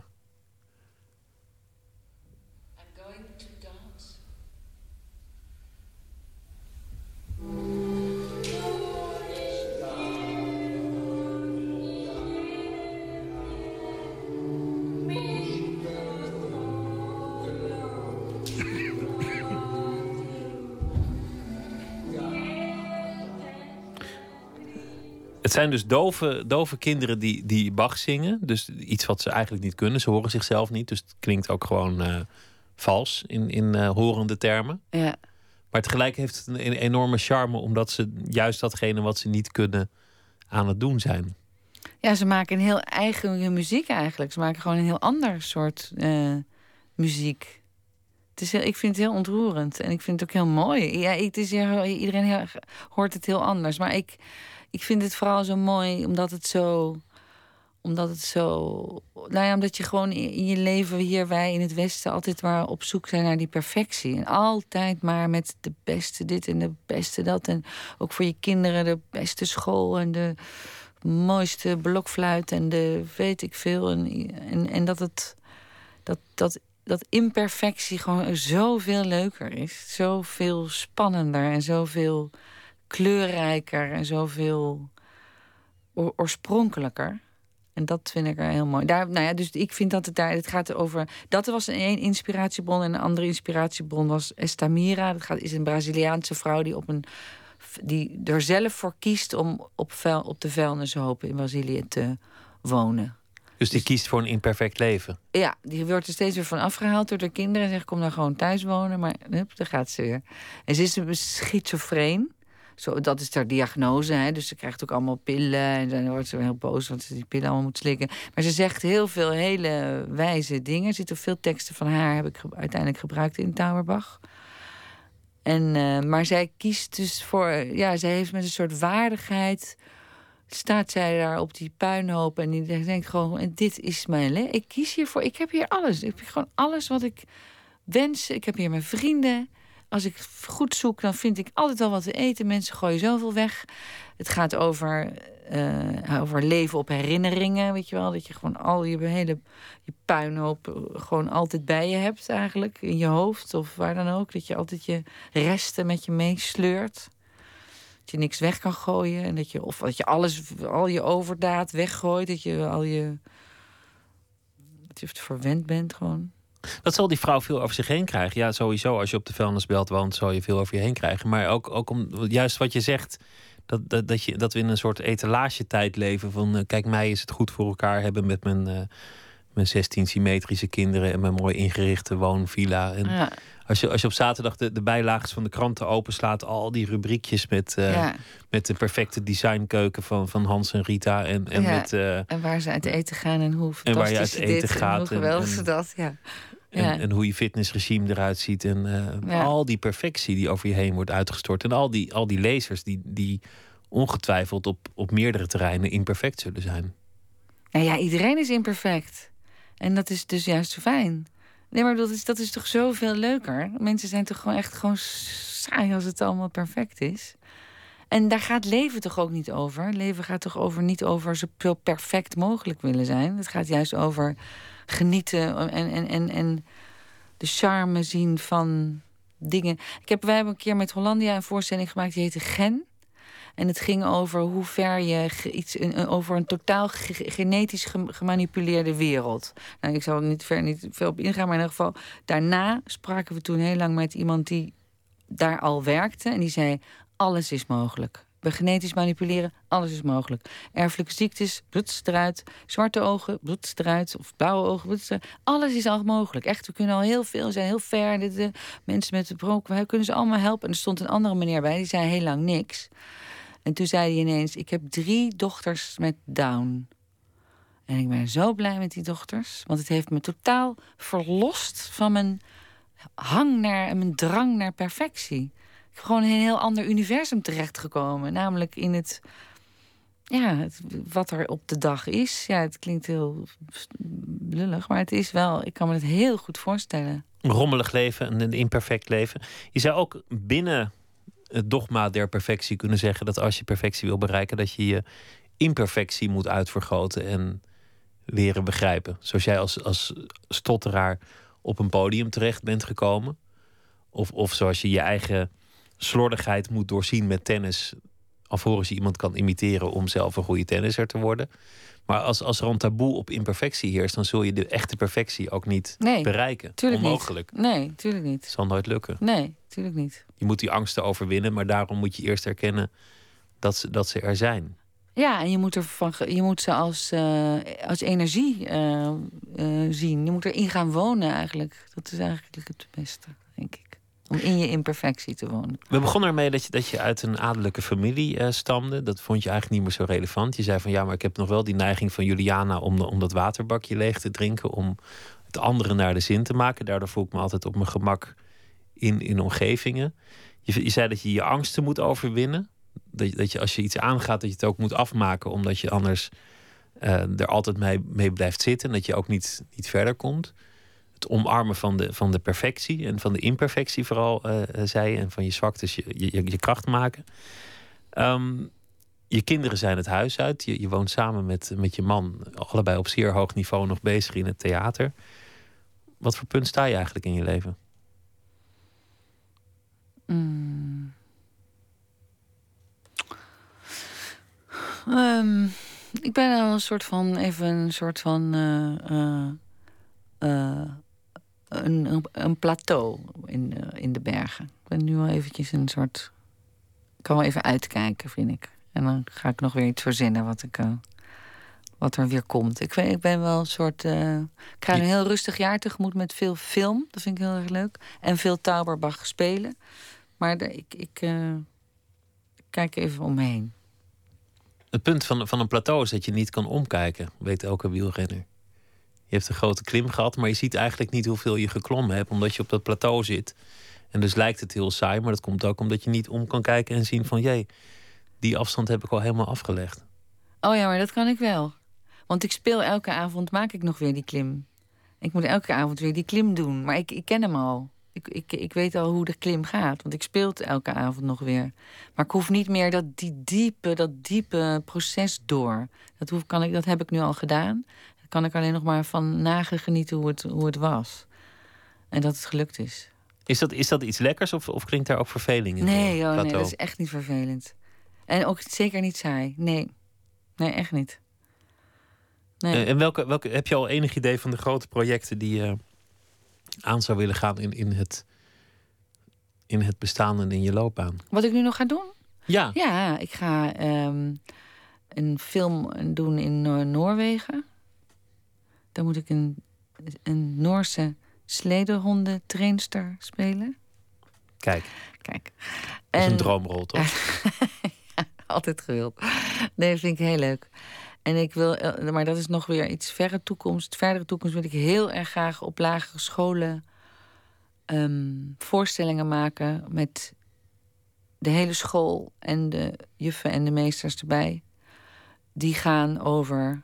ehm, die gaan over. ehm, eh, op de lagere scholen hebben ze alleen nog maar. Ik ben zo bang dat het abstracte denken helemaal verdwijnt. Dat mensen helemaal niet meer weten wat, wat kunst eigenlijk is. Dat ze er helemaal niet meer naar kunnen kijken. Omdat er tussen voorlezen en een dvd kijken zit niks meer. Er is geen poppenkast meer, er is geen verkleedkist meer. Er is niks, het is alleen maar dat. En ik heb twee keer dat al gedaan... om met zo'n hele school een voorstelling te maken. En dan, dan til je echt die hele school even op. Je maakt echt theater dan. Hè? Dus dingen die niet kunnen, die kunnen dan ineens. Je verzint het allemaal. En ik speel zelf ook mee. En daar wil ik echt, dat wil ik structureel gaan doen. Dus dat wil ik, eh, daar wil ik er zes of tien per jaar van doen. Dus daar ben ik een beetje aan het opzetten. Doorgeven aan de, aan de nieuwe generaties. Nou, nou, dat mensen weten waar hun belastinggeld naartoe gaat. Dat ze gewoon denken van ja, de kunst is belangrijk. Het is goed. Dat, daar kreeg ik een kick van toen we dat gedaan hebben. Oh, dat kan ook. Dat bestaat ook. We dachten dat dit een nagelborsteltje was, maar het is een egeltje. Nou, en, en dus eh Towerbach veel opvoeren. Tsjechov ga je ook nog doen in, eh, in Oost-Europa. Gaan jullie daarmee eh, toeren? Een, een film ben je net klaar met draaien. Er komt een nieuwe film aan die je gaat draaien. Dus tal, van, tal van dingen. Dank dat je te gast wilde, wilde zijn. En heel Bedankt. veel eh, succes, Elsie de Brouw. Dank je wel. Dankjewel. Zometeen gaat eh, Nooit meer slapen verder. En dan eh, krijgt u een verhaal van Maarten Doorman. Dat doet hij deze week elke dag. Hij is essayist, dichter, schrijver en wetenschapper. En eh, we gaan het ook hebben over ehm, dromen die uitkomen en nachtmerries die realistisch worden. En over een schandaalstuk in India dat daarvoor veel ophef zorgt. Het gaat over eh, overspel en andere intrige. Twitter, het VPRO NMS of via de mail nooit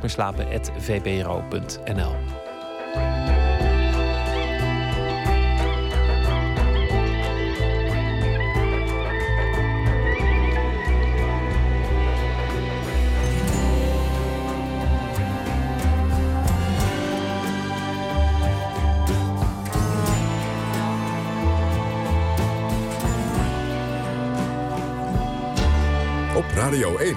Het nieuws van alle kanten.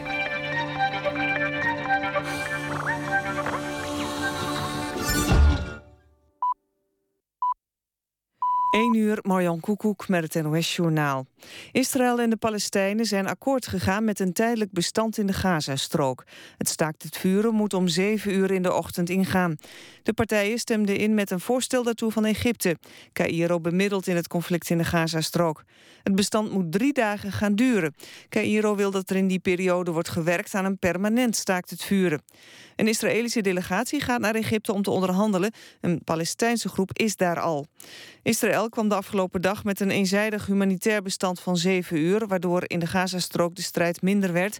In Jeruzalem werden wel twee aanslagen gepleegd. Nederland heeft de VN-veiligheidsraad een brief gestuurd over de vorderingen in het onderzoek naar de vliegramp in Oost-Oekraïne.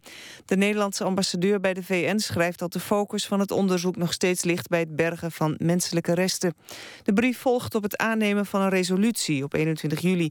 Daarin veroordeelt de Veiligheidsraad het neerhalen van vlucht MH17. De afgelopen dag hebben onderzoekers in Oost-Oekraïne opnieuw gezocht naar stoffelijke resten en persoonlijke eigendommen van passagiers. Maar door de slechte veiligheidssituatie hebben ze minder kunnen doen dan de bedoeling was. In de Armeense enclave Nagorno-Karabakh zijn de afgelopen week zeker 16 militairen omgekomen bij gevechten. De spanning in het Armeense gebied, dat midden in Azerbeidzjan ligt, is sterk opgelopen. De oorzaak is onduidelijk.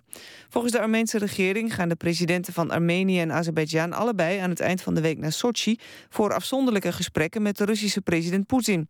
Die wil werken aan nieuw vertrouwen om een grote confrontatie te voorkomen.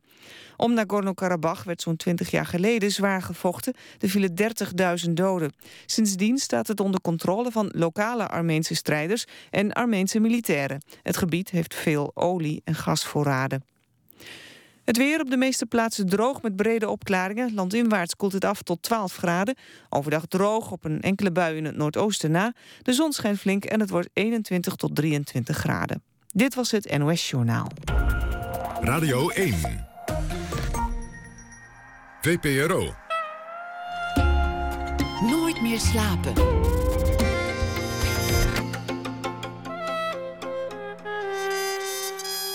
Met Pieter van der Wielen. U luistert naar Nooit meer slapen. Elke dag laten wij een uh, schrijver reageren op iets dat die dag is gebeurd. Of een verhaal schrijven bij de dag. Deze week is dat uh, schrijver, filosoof, hoogleraar, essayist en dichter Maarten Doorman. En ik heb hem nu aan de telefoon. Goeienacht. Ja, goedenavond Pieter. Nacht inmiddels. Leuk dat je het wil doen.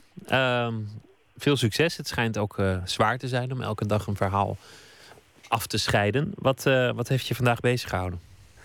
Nou, ik las een stuk in de New York Times uh, over Poetin.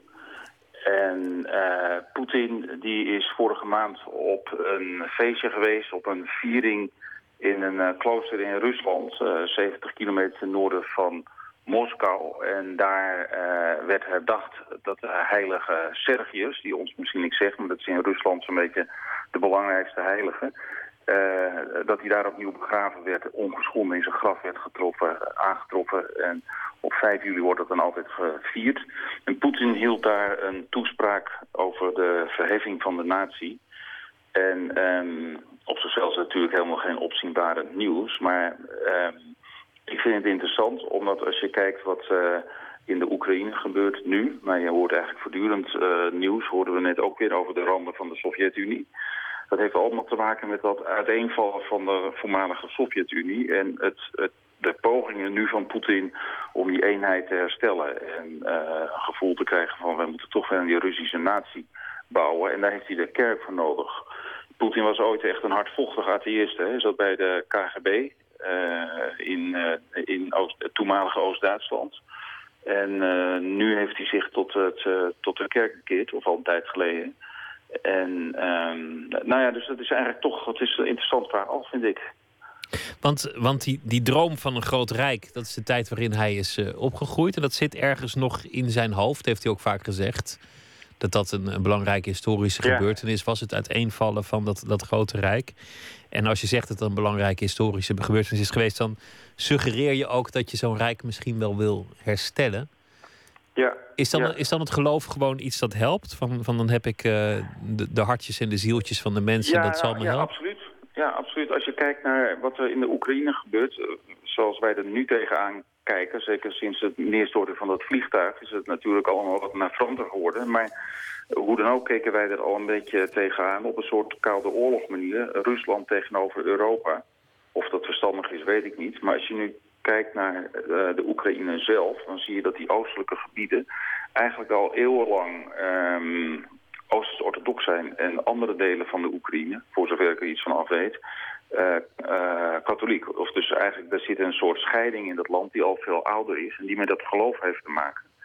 En het is voor, de, voor dat Russische nationalisme, waar Poetin steeds meer ehm, gebruik van maakt in geloof, of de manier waarop hij zich het beste kan manifesteren, wordt die godsdienst dus misschien wel toch weer belangrijk, of in ieder geval politiek relevant. Ik ben benieuwd naar het verhaal dat dit heeft eh, opgeleverd. Het verhaal wordt een gedicht. Mooi. Een beetje, ik moest onbewust eh, Poetin, Pushkin, dat lijkt natuurlijk... nou ja, ik wil dit niet met Pushkin vergelijken, maar, maar wel met, laten we zeggen, JJA gouverneur. Weet je wel, de 19e eeuwse manier om dingen rijmend te vertellen. Dat heb ik geprobeerd ervan te maken. Ga je gang. Wie Russisch is, wil Russisch wezen. Zo viel vandaag in de New York Times te lezen. En leef je vlak over de grens, dan blijf je toch een Russisch mens. De krant beschrijft in zijn kolommen hoe pelgrims zomers samen drommen... waar de heilige Sergius begraven ligt, schokken ze rond met een vroom gezicht. In bruine pijen en op sandalen komen ze heilig water halen. Veel van de diepgelovige Russen schamen zich niet de iconen te kussen. En de Russische president komt spreken om de natie een hart onder de riem te steken. De kloosters, zegt hij, die Sergius bouwde, waren om te bidden en om de vijand buiten te houden. Igor en Piotr houden er de moed in met hun geliefde tsaar, Vladimir Poetin. Kloosters als forten, dat spreekt hun wel aan. Ze zouden ook graag in het leger gaan om landgenoten in de Oekraïne te steunen niet de hele dag achterover te leunen. Ze raken in de ban van de Russische ziel, door wie menig mens ter aarde viel. Ooit verjoegen de communisten de tsaar. Eerst kwam Lenin en toen zat Stalin daar. Na vele moorden volgde Khrushchev hen op en toen zat Brezhnev aan de jaren aan de top. Uiteindelijk verdwenen de rode en vielen er steeds minder doden. Iedereen wilde vrij zijn, maar niemand wist hoe. Waar moest het met moedertje Rusland naartoe? Eens was vadertje Poetin atheïst, omdat hij nog niet zoveel van Jezus wist. Maar toen het beter was voor zijn werk, trad hij toe tot de Russisch-orthodoxe kerk. Wie Russisch is, wil Russisch wezen en hoeft geen vijand dan te vrezen. Leef je ergens over de grens, dan blijf je toch een Russisch mens. In een eh, mooie ouderwetse stijl op rijm gezet, deze, deze analyse. Ja, het gaat, maar het gaat uiteindelijk allemaal over ideeën. Of je, of je het nou over God hebt, of over een, over een grote natie, of over eh, volk en vaderland, of een groot rijk. Het zijn natuurlijk allemaal eh, abstracties die eigenlijk, als je er ook maar even over nadenkt, nergens op slaan. Nee, maar heel erg diep doorvoeld worden door degenen die daarbij betrokken zijn, gek genoeg. Ja, dat is denk ik de tragiek van de mens, dat we moorden voor een abstract idee waarmee het ineens een werkelijkheid wordt. Ja, nou ja, niet alleen moorden. Ik, denk dat, ik bedoel, dat nationalisme, eh, dat is ook te naïef om het alleen maar als een negatief verschijnsel te zien. Ik bedoel, een 19e eeuw lang is er aan de natie gebouwd. Het heeft ons, althans in West-Europa, ook nationale parlementen opgeleverd. En daarmee ook een, een, een, een soort garantie voor een functionerende democratie. Dus, ehm, nou ja, zoals zoveel dingen in de wereld, ze hebben verschillende kanten, zal ik maar zeggen. Ja, je hebt, ook, je hebt ook abstracte ideeën nodig om verder te komen. Of het nou gaat om een Ja. natiestaat. En er zijn natuurlijk ook tal van mensen die heel veel steun en, eh, en moed uit hun geloof putten. Dus die- het is niet alleen maar negatief. Ja, Dankjewel Maarten Doorman en een eh goede nacht voor nu. En graag weer tot morgen. tot morgen. Dag Pieter. Uit Texas komt de band uh, Spoon. En dat is uh, een van de betere alternatieve bands van de Verenigde Staten. Ze hebben alweer acht albums uit. Althans, de achtste is net verschenen. De titel daarvan is They Want My Soul. En daarvan hoort u nu het nummer Inside Out.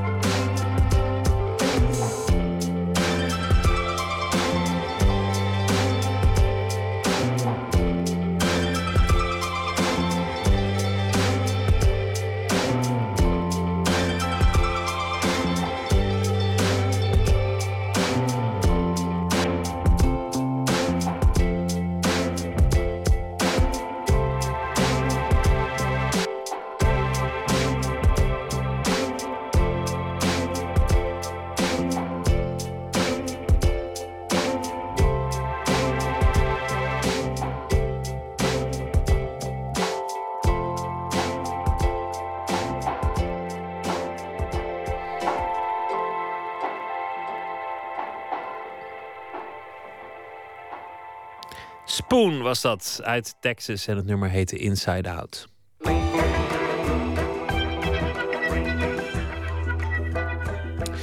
In de serie Het Keerpunt gaan we deze zomer op zoek naar het beslissende moment in het leven van verschillende creatieve figuren.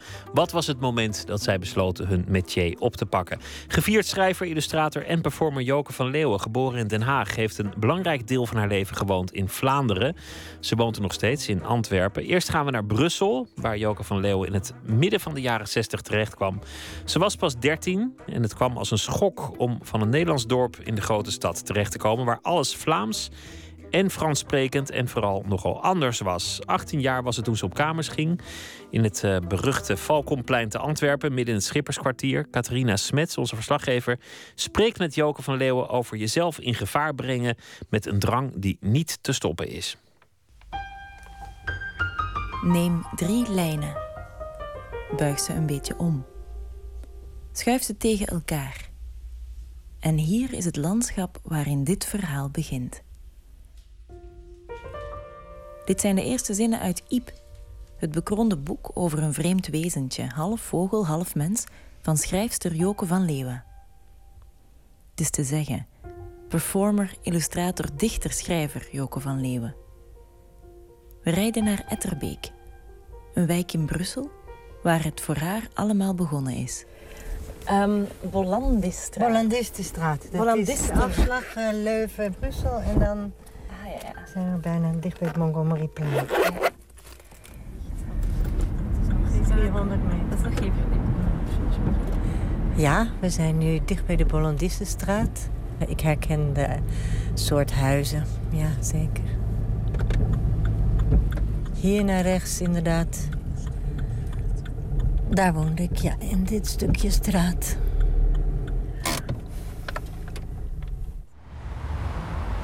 Het is een uh, herenhuis, zo'n oud herenhuis.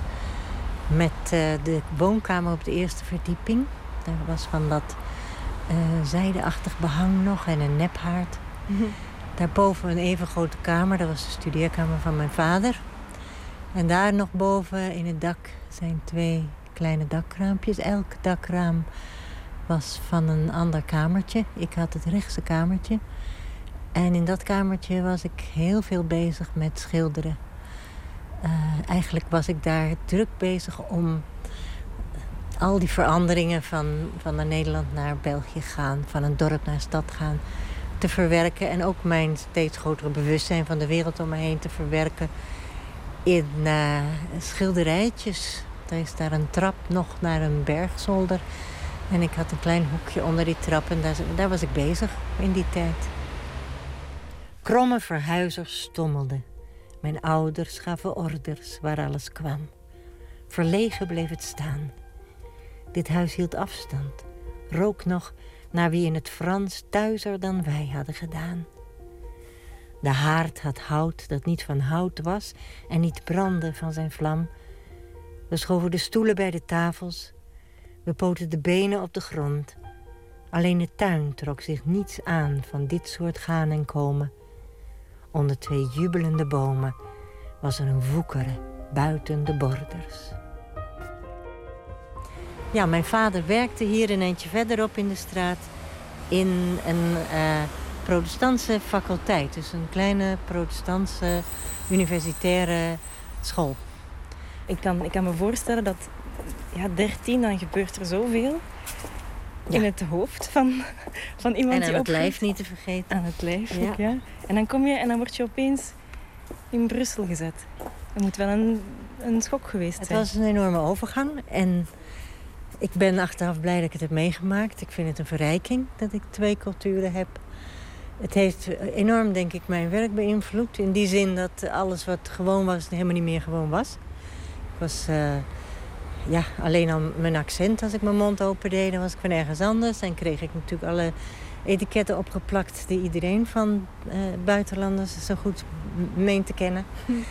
Af en toe, terwijl we toch dezelfde taal spreken... waren er woorden die ik uh, niet meteen begreep. Hè. Een beroemd voorbeeld is het woord lopen. dat ze door de school, de gang van de school riepen... je mocht gaan, maar je mocht niet lopen. Ja, en dat wij als Hollanders dachten, wat moeten we dan? Allemaal dat soort dingen. En natuurlijk het Frans. Het Frans was hier enorm eh, dominant. De FDF was hier ook toen enorm dominant. En het was helemaal niet vanzelfsprekend om in het Nederlands naar een winkel te gaan bijvoorbeeld. Men deed zeer weinig moeite daarvoor om je dan te begrijpen. Dus, eh, en op school ja, liep ik natuurlijk enorm achter met Frans. Want mijn medeleerlingen waren puur tweetalig. Dat was allemaal wennen, wennen, wennen. En dat ging niet allemaal vanzelf. Ik ging daar naar een winkel om iets wat bestond te kopen. Ze konden mij daar niet verstaan, dus wees ik kleur aan, zweeg hoe hol, boog ik hoe rond, trilde hoe licht, bewoog ik hoogte, lengte, breedte. Ze zeiden wie, wie, wie, wie, wie, en legde heel hun toonbank vol met veel wat ik niet wilde. Ik moest naar huis terug. Ik moest er woorden bij, maar hoe te weten? Of wat ik in mijn woorden zei, en zij in hun taal anders ook in hun taal net zo heten. Want je was meteen een buitenstaander. Ja, een buitenstaander, dat klinkt alsof je een beetje apart in het hoekje staat. Ik, maar het is wel zo dat je op een andere manier naar de vanzelfsprekendheden gaat kijken. Eh, En die niet zomaar als vanzelfsprekend aanneemt. En dat is voor een schrijver natuurlijk wel een goede houding. Maar ik wil er meteen bij zeggen dat... eh, kijk, mijn ouders waren al zo dat ze meteen zeiden... eh, wij, wij wonen hier, wij wonen dus hier. Ze ze zijn niet bij een Hollandse club gegaan of zo... waar heel veel buitenlanders gaan dan vaak bij elkaar zitten. Dat heb ik al vaak gezien, ook in andere landen. Ze hebben niet gezegd, we gaan onze kinderen naar de Nederlandse school brengen... maar naar een Vlaamse school. Eh, dat kan even goed. Dus dat hebben we duidelijk zo meegekregen en zo leef ik zelf ook. Ik bedoel, ik ben het woord integratie al lang voorbij. Kan je spreken van een moment dat je besloten hebt van ik word tekenaar, kunstenaar, schrijver? Eh, eigenlijk heb ik dat altijd al gedacht, al toen ik op de lagere school zat. Later wil ik schrijven en tekenen. Ik wist alleen niet hoe en wat. Ehm, wat wel heel belangrijk was en wat in dat kamertje boven gebeurde, is dat ik, als ik het zo achteraf bedenk, als het ware ehm, op mijn eigen kleine manier allerlei aspecten van de kunstgeschiedenis overdeed. Dus de ontdekking van het perspectief en daarna het- het abstraheren. Schrijven, eh, tekenen, bezig zijn met kunst was dus niets vreemds in, in jullie gezin. Nee, nee, het was een heel stimulerende omgeving eigenlijk wat dat betreft. We hadden geen televisie. We waren natuurlijk met veel. We speelden allemaal een instrument. En mijn oudste broer, eh, die, die zeer goed piano speelde en nog steeds een zeer goede jazzpianist is, die eh, componeerde stukjes. En dan hadden we een huisorkestje en we speelden dat. Eh, hij piano, het andere broer viool, mijn zusje cello, dan ik ook met viool. En dan nog een zusje dwarsfluit en de allerjongste op de triangel. Zo hadden wij een huisorkestje. Ja.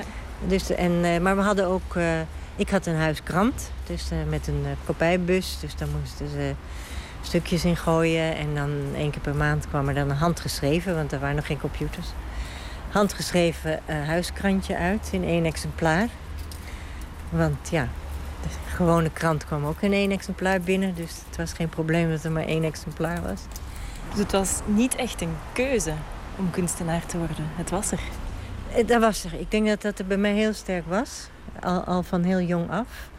Maar het was nog wel een tijd dat, er, dat daar niet zoveel van gezegd werd als het over vrouwen en meisjes ging. Het was nog eh, voor 68, voor de tweede feministische golf. En eh, ja, je hoorde het niet thuis, maar je hoorde het natuurlijk wel buiten om... eh, alsof mannen dan toch eigenlijk eh, die artistieke drang hadden... en wij dan meer de kindertjesbaarddrang. Maar ik wist van mezelf dat ik die drang wel had. Ik heb hem altijd gehad en ik heb hem nog. En dat zal nooit overgaan. Ik hoorde onlangs een quote van Leonard Cohen. Het is een beetje hoogdravend, maar kom. En dat is... ehm, Poetry is not an occupation, it's a verdict. Ja, eh, Remco Kampert zegt het is een liefde. Eh, maar het is inderdaad eh, een andere eh, orde van grootte dan dat je zegt het is mijn vak of mijn beroep. Het is, er zit natuurlijk heel veel beroepsmatig aan. Er zit veel ambachtelijks aan wat je doet ook. Maar er is iets meer dan dat. Er is, het is, ja, ik noem dat dan die drang. Ja. Mhm. Je bent eraan, je, je zit er ook aan vast. Je, maar je, je moet. En heilig moeten, ja.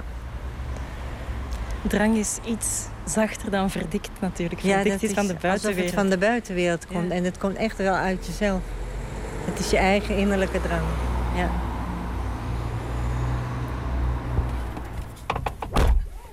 Vind je het bijzonder om hier terug te zijn?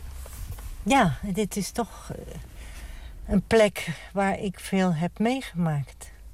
Dat was ook voor mijn moeder eh, lastig hoor. Die kinderen die moesten wennen. En eigenlijk, eh, mijn, mijn zussen hadden dan veel verdriet. En ik probeerde dan overdag dat, eh, de boel vrolijk te houden. En grapjes te maken. Alsof ik mijn moeder wilde steunen. Maar s'avonds in bed lag ik dan toch ook wel te huilen in het begin. Het was ook wel een erg grote overgang voor ons. Maar ja, dan is het alweer mooi om te zien hoe dingen zich ontwikkelen. En hoe dingen die eerst heel lastig lijken, eigenlijk alleen maar voedend zijn uiteindelijk.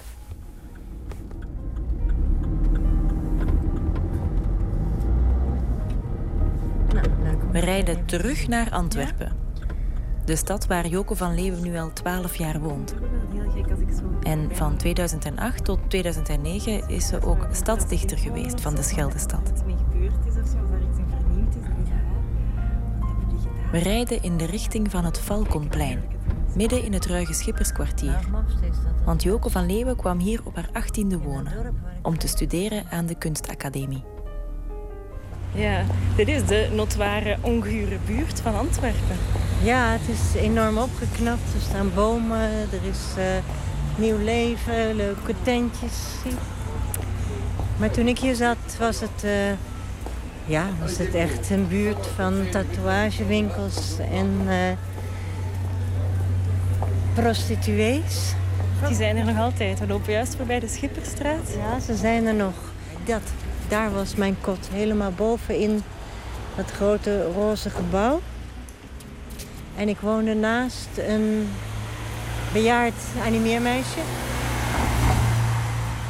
Een animeermeisje. Ja, ze was animeermeisje geweest in de cafés. En eh, Wat is dat eigenlijk, een animeermeisje? nou, ze, ze moeten mensen eh, aan het drinken krijgen vooral. Ik denk, ze zei zelf dat ze niet verder ging. Dat moesten anderen doen. Maar ze moest door, door eh, de mannen te animeren en op allerlei manieren aandacht aan hen te besteden, de drankconsumptie vermeerderen. Maar als, ik bij, als ik langs haar liep, dan, ik wist, eh, dan, dan moet ik een half uur uittrekken, want ik kom er niet voorbij. Zoveel verhalen als ze vertelde. Eh, ik heb rare dingen meegemaakt, allerlei mensen. Eh, En soms komt het op een heel andere manier weer terug in een, in een boek of in een verhaal.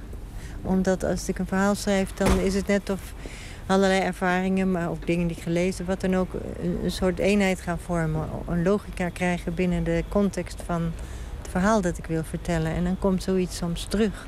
Je bent stadsdichter geweest hier in Antwerpen. En er zijn nog een paar gedichten in de stad die er nog zijn. Ondertussen zijn we vijf, zes jaar later. Ja. Het, het gedicht op het uh, Kievietplein, daar kom ik ongeveer elke dag voorbij. Ja. Ik vind het wel bijzonder om je nu te spreken, want eigenlijk elke keer als ik voorbij het gedicht kom, dan lees ik de eerste regel. Het gaat over de wind en hoe dat de wind eigenlijk tussen de gebouwen heen raast. Ja. En er is één regel. Hoe weet ik nog of ik wind mee ben of tegen?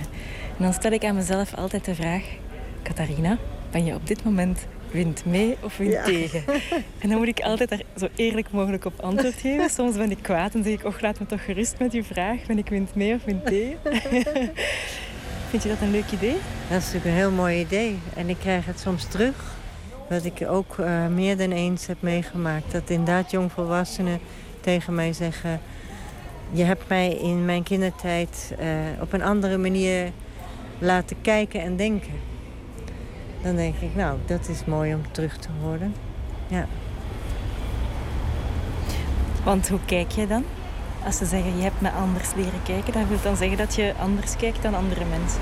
Nou, ik denk dat ze daar ook wel bedoelen de vanzelfsprekendheid los te laten.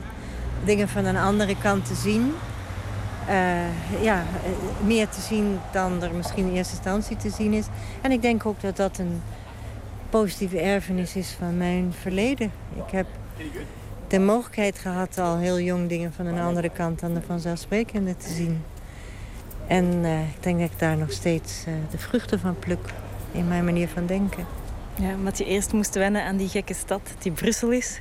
Dat je daarna meteen hier bij in het Valkonplein ook terecht bent gekomen... waar de dingen ook niet zo evident zijn. Ja, goed hè. Daar, steek je wat van op. Onveilig is het natuurlijk ook, maar dat moet je dan durven. En dat kan eigenlijk alleen als je al een soort veilige basis hebt gekregen, denk ik.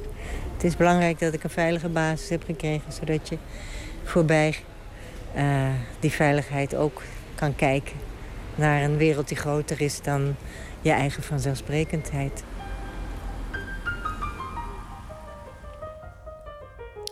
Het keerpunt van Joke van Leeuwen. Zij is eh, schrijver, illustrator, performer en dichter. In gesprek was zij met Catharina Smets. Op het eh, label Deptone uit New York verschijnt muziek van hedendaagse soulartiesten. Charles Bradley is een van de grootheden. Sharon Jones met haar Dep Kings is ook een uh, grote. En er is een, een redelijk nieuwe ster. Naomi Shelton, samen met haar Gospel Queens, bracht zij haar tweede album uit. De plaat heet Cold World. Het nummer heet Everybody Knows.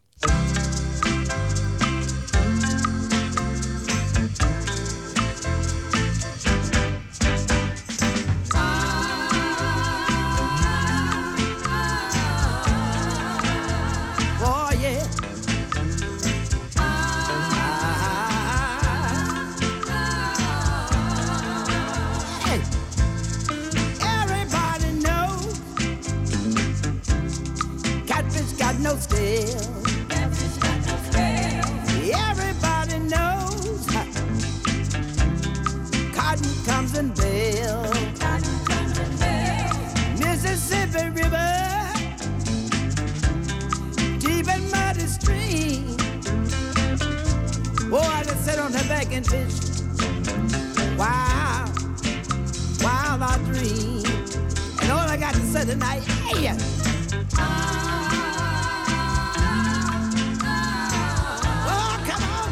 Sing this song, y'all.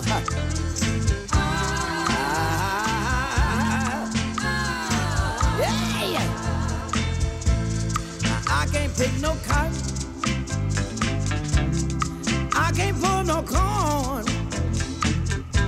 Boy, let's keep on raining. And I just can't stay at home. And all I got to say today, hey.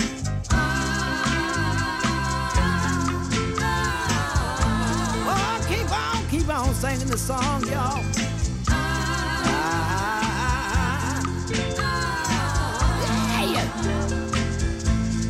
I am so miserable. I am so tired. Boy, to sit on the Mississippi River and watch the fish swim by. My life is so confused, y'all. Know. Oh, I wanna go to heaven, but I'm scared, I'm scared to fly. And all I got to say today, hey, ah, ah, ah, ah, oh, come on, come on, come on to sing the song for me. Ah, oh, I've been sitting, I've been sitting here all day long,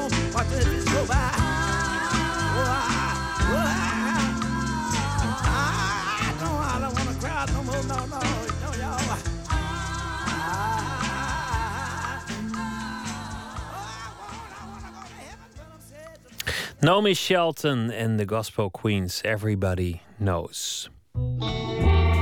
Nooit meer slapen. Marten Kaan woont in Delhi in India met man en kinderen. Het is daar nu een uurtje of uh, vijf ochtends. Zij is onze uh, Indiaanse correspondent en houdt u op de hoogte van wat er op cultureel gebied te beleven valt in India en wat daarvoor uh, ophef en schandalen zorgt. Goedenacht, uh, goedemorgen voor jou, Marten Kaan. Goedemorgen, goedenacht.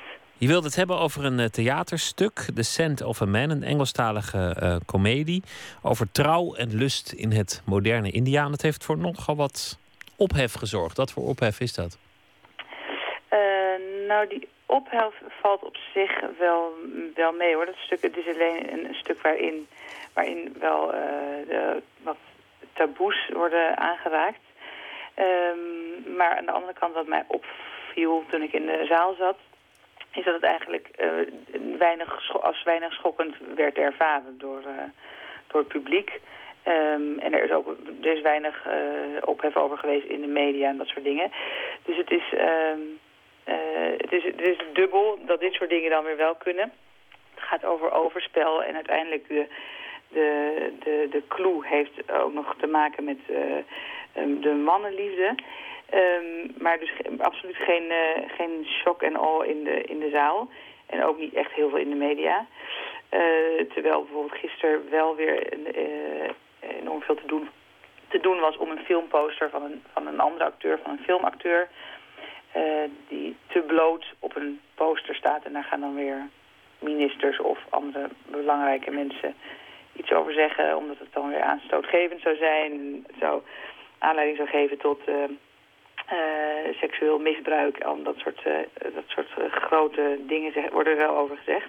Kortom, de, de verontwaardiging is selectief, maar treft niet zozeer deze, deze voorstelling. Precies, precies. Vertel eens over de voorstelling. Waar, waarom vond je het bijzonder en waarom wil je het erover hebben?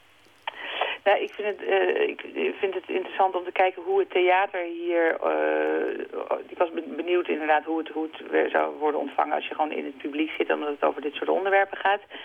Um, en het is interessant om te zien om, uh, hoe, hoe, hoe, anders dat is dan, dan in Nederland. India heeft een rijke theatertraditie, um, maar er is weinig geld voor. Er worden de, de, de, mooie subsidies en dat soort dingen, die zijn er weinig. Wel voor theaterscholen, maar voor dit soort theaterfestivalletjes, want dit was onderdeel van, van een klein theaterfestivalletje, dat is volkomen, uh, wordt volkomen gesponsord.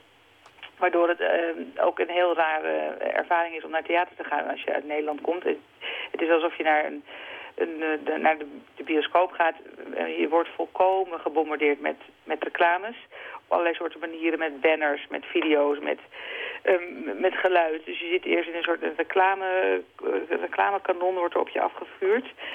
Um, en het, wordt, het wordt uh, gehouden in een, in een heel groot ongezellig uh, auditorium. dus echte theaterervaring heb je daardoor niet.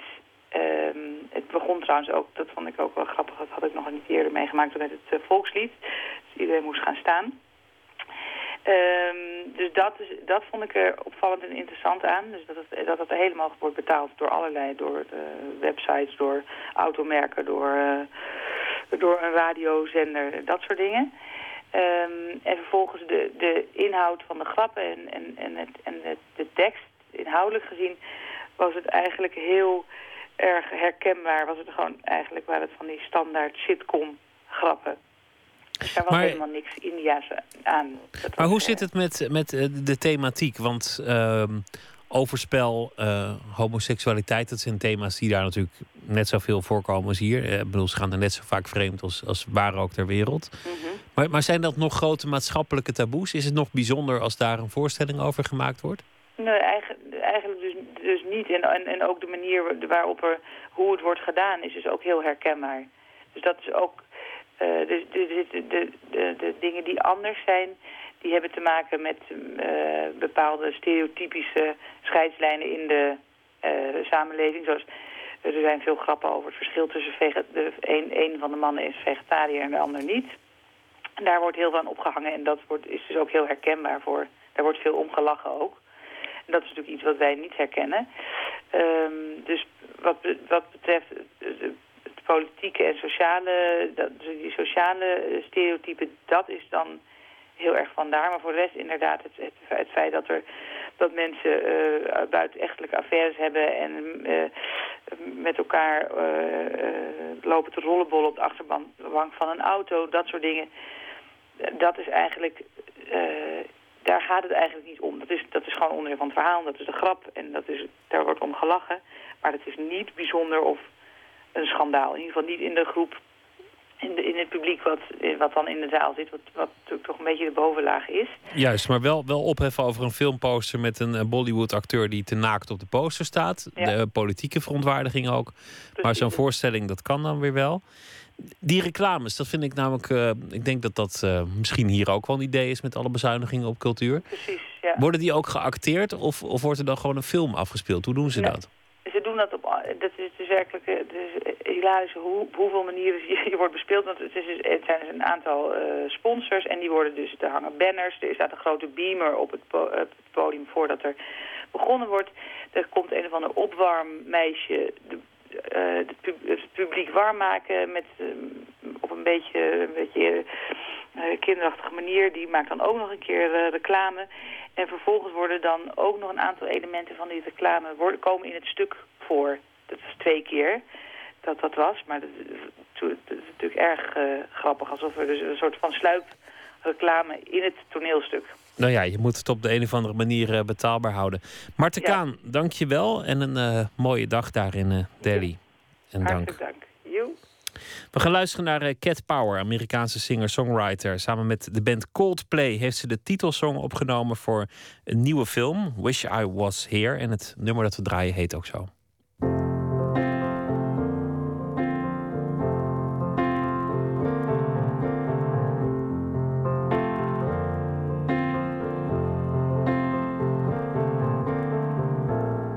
It's been a night, such a night, such a long night. Watch myself disappear into the wild side. Say goodbye to my hide side. Saw some Jekyll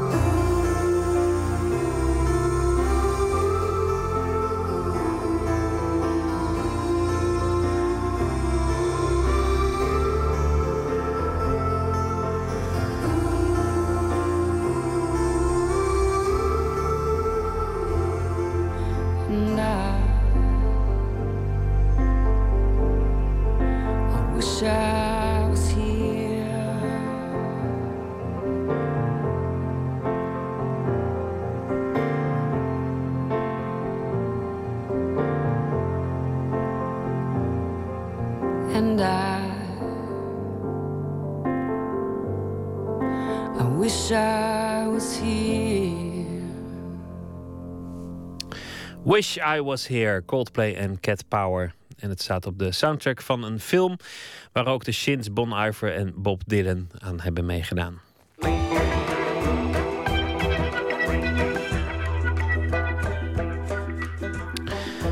Deze maand herhalen we de wonderlijke verhalen uit de serie Plots. Het thema was dromen. Het ging over dromen die beginnen in de nacht, maar doorcijpelen in de dag tot ze uiteindelijk in het hele leven aanwezig zijn en het leven ook daadwerkelijk beïnvloeden. Wat te doen als dromen hyperrealistisch worden terwijl de werkelijkheid langzaamaan in een nachtmerrie verandert? Voor Hannes Walraven is dat geen eens een theoretische vraag. Het is een probleem waar hij elke dag mee te maken heeft.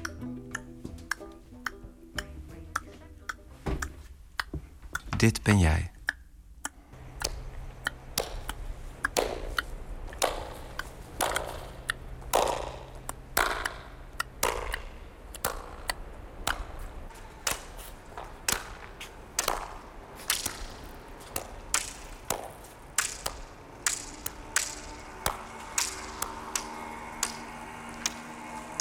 Zeven jaar geleden begon plotseling op een dag mijn zicht te verdwijnen. Binnen drie maanden was ik nagenoeg blind. Zien kan ik niet meer. Je was fotograaf. Journalistieke fotoreportages. Maar ook surrealistische series vol dromerige beelden. Je was altijd onderweg. Op reis, op avontuur. Totdat ineens alles vervaagde.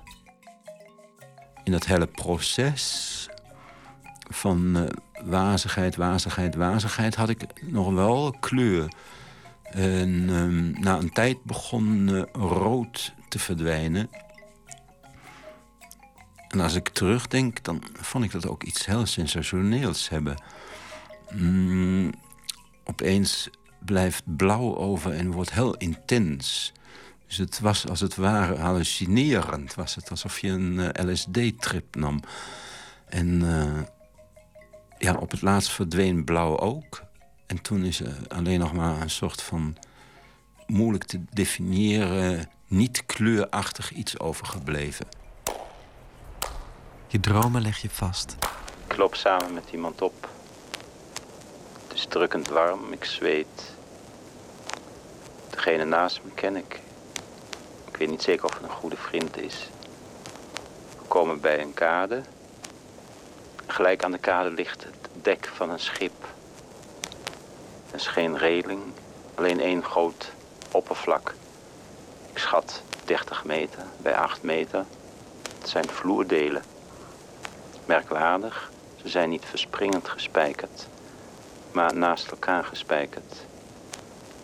Degene met wie ik samenloop maakt mij duidelijk dat hij zijn camera vergeten is. Ik begeleid hem terug de trap op. Ik pak hem bij zijn arm. Nu pas valt me op dat hij blind is. Even later heb ik zijn camera, een hasselblad, in mijn handen. Ik draai aan de diafragmaring.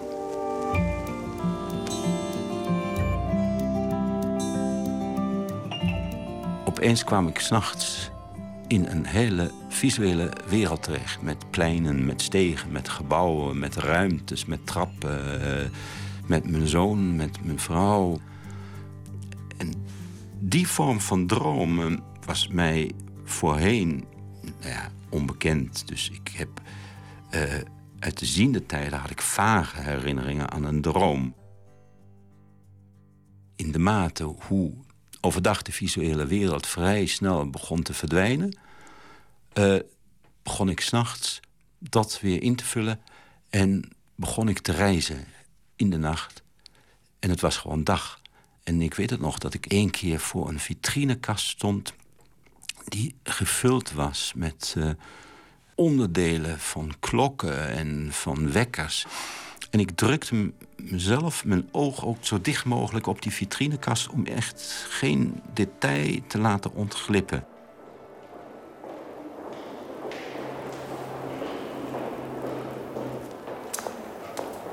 De plaatsen waar ik in mijn dromen doorheen wandel zijn te herleiden. Ik haal ze uit mijn herinneringen, maar ook uit mijn fotoarchief. Mijn foto's liggen opgeslagen in dozen. De meeste beelden, de meeste foto's kan ik nog steeds exact beschrijven. Eén van je foto's. Een woonkamer, een huiskamer. Centraal in beeld, een tafel. Op de tafel ligt een opengeslagen boek en een leesbril in de buurt van het boek. Over de tafel springt een schimmel. Hij springt onmiddellijk in het oog. De foto heb ik in 1991 gemaakt. Of was het 1992? Ik sta voor kleine groene houten deuren. Groene latjes. Open de deur. Loop naar binnen. Een gigantisch grote hal. Bovenin ramen. Deels ligt het glas eruit. Aan de andere zijde weer een deur, ook een kleine deur. Ik kom naar buiten. En ik ben een beetje verblind door het zonlicht. Ik knipper met mijn oog.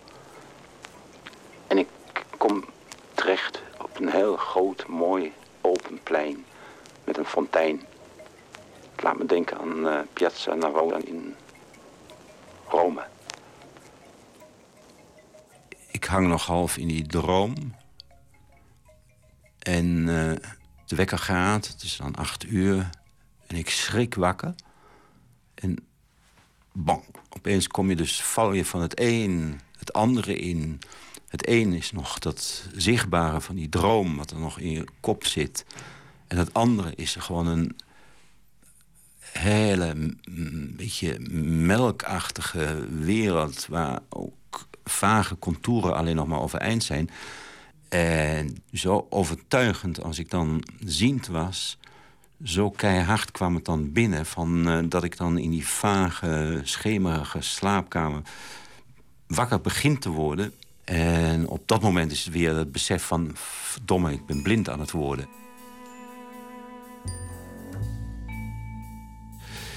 Juist de rijkdom van de nacht werkte dan s ochtends als eh, zout op mijn wonden. Dat dan werd het me ook echt eh, ja, sterk ingevreven van dat mij de dag ook niets zichtbaars meer op, op zou gaan leveren. Maar dat ik het allemaal weer met dat geklooien van tegen dingen aanlopen... met eh, ja, op de tast, op het gehoor. En eh, voor de rest was er dan ook weer niks. Je bent geluidsfotograaf. Zien doe je nu met je oren. Je maakt geluidsopnames van je reizen, van voetstappen in de gang, vogelgeluiden op straat. Alles leg je vast.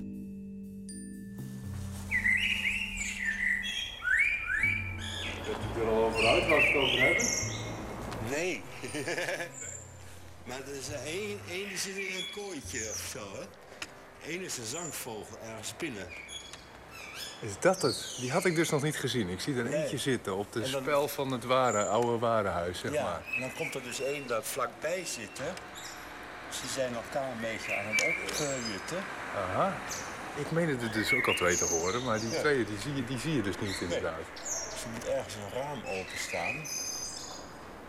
Ik heb hier een studioruimte. Oh, kijk aan. Ja, met fabriekspand. Ja. En wat voor Nou, studio, als ik vragen mag? Audio. Audio. Geluid. Ja. Ja. Op geluid. Ja, dat kan ik me voorstellen. Voor de blinden is het beter dan eh, beeld.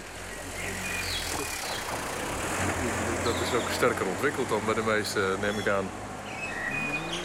Ja, nou ja, inderdaad. Ik let er meer op. Dus zoals hier het voorbeeld Ja. ja. van de merel en de zangvogel. Ja. Dus eigenlijk wordt steeds uitbundig allemaal. Ja. Ah, schitterend.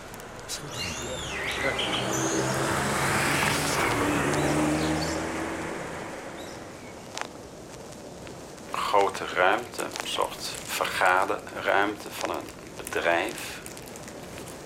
Een grote ovale vergadertafel. Omheen zitten heren in vrije tijdskleding.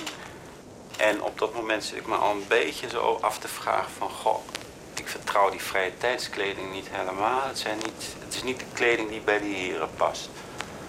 En ik zit ook niet op ooghoogte met hun, dus ik sta een beetje achter. Waarschijnlijk zoals als je dan wel eens staat en iets observeert en je staat zo tegen de muur geleund. Dus je kijkt van iets hoger naar iets naar beneden.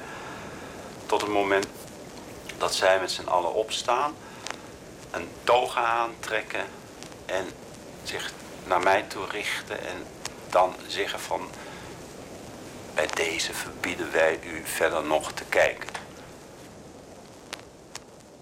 Ik kon kwaad worden op bepaalde type dromen. Dan had ik dus een hele groep mensen voor, tegenover mij. En zat ik tussen hun en ik zag hun en zij zagen mij. En ik voelde me absoluut betrapt in die droom. Dat ik opeens wist van ja, verdomme. Ik zit overdag echt een potje te liegen. Ik speel de blinde overdag. Maar ik ben helemaal niet blind. Dus ik heb nu wel een probleem daarbij. Dus ik moet morgen, als ik wakker ben... dus pas weer een draai... moet ik aan iedereen uit gaan leggen dat ik helemaal niet blind ben. Dat ik dat helemaal gespeeld heb. Omdat ik nu natuurlijk hier in deze situatie gewoon ziend ben. Dan denk ik inderdaad, wow, waarom moet ik dat allemaal nog een keer meemaken? Ik heb het overdag al lastig genoeg. En nou wordt het me s'nachts ook nog een keer lastig gemaakt. Er zijn ook wel eens momenten geweest dat ik eh, dacht... nou ga ik weer een zodanig heftige nacht in... dat ik morgenochtend... en dan waren de afspraken... en uh, dat ik dan eigenlijk al bij voorbaat wist... van dan uh, ben ik de volgende ochtend al gesloopt. Gewoon door die intensiteit van die dromen. En dan had ik daar ook geen zin in... En dan vroeg ik ook aan mijn vriendin van... kun je mij zo'n half slaappilletje geven? Om gewoon die die, die nacht ook helemaal uh, droomvrij door te kunnen komen. 3 oktober, de droom van afgelopen nacht. Ik was ontzettend druk in de weer met voorbereidingen van een uitgebreide mosselmaaltijd.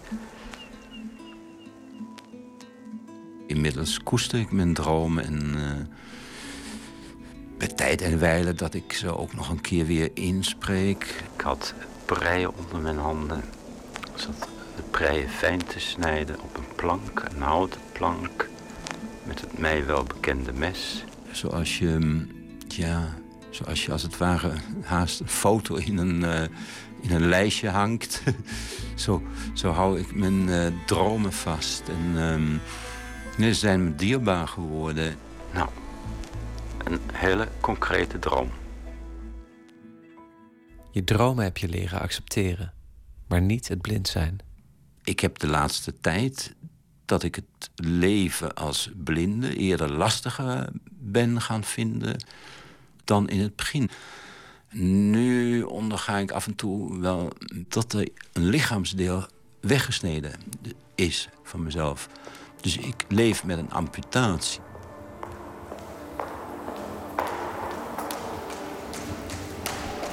heimwee naar beeld. Bij tijd en wijle overkomt het mij. Opeens. Dan tranen. Gevoel van het gemis. Heel bewust voelen dat er het zicht ontbreekt.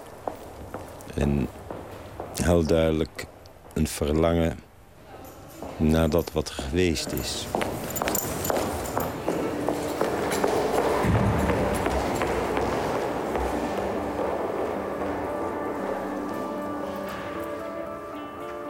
Je dromen leg je soms precies dezelfde route af als overdag, maar dan in beeld. Overdag zijn er de echo's en geluiden die in elkaar overlopen als waterverf. S'nachts keer je terug naar dezelfde plekken en is alles haarscherp. Je leeft in twee werelden.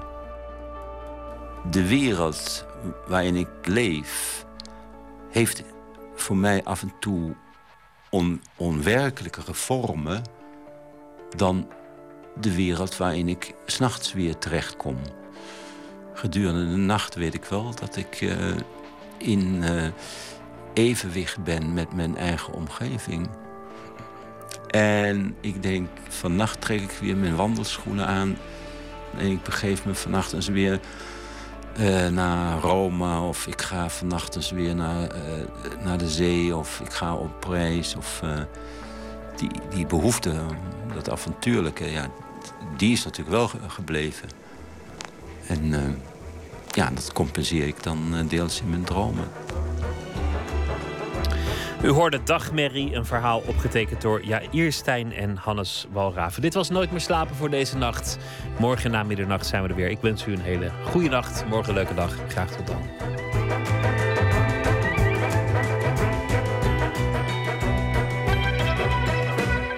Op Radio 1, het nieuws van alle kanten.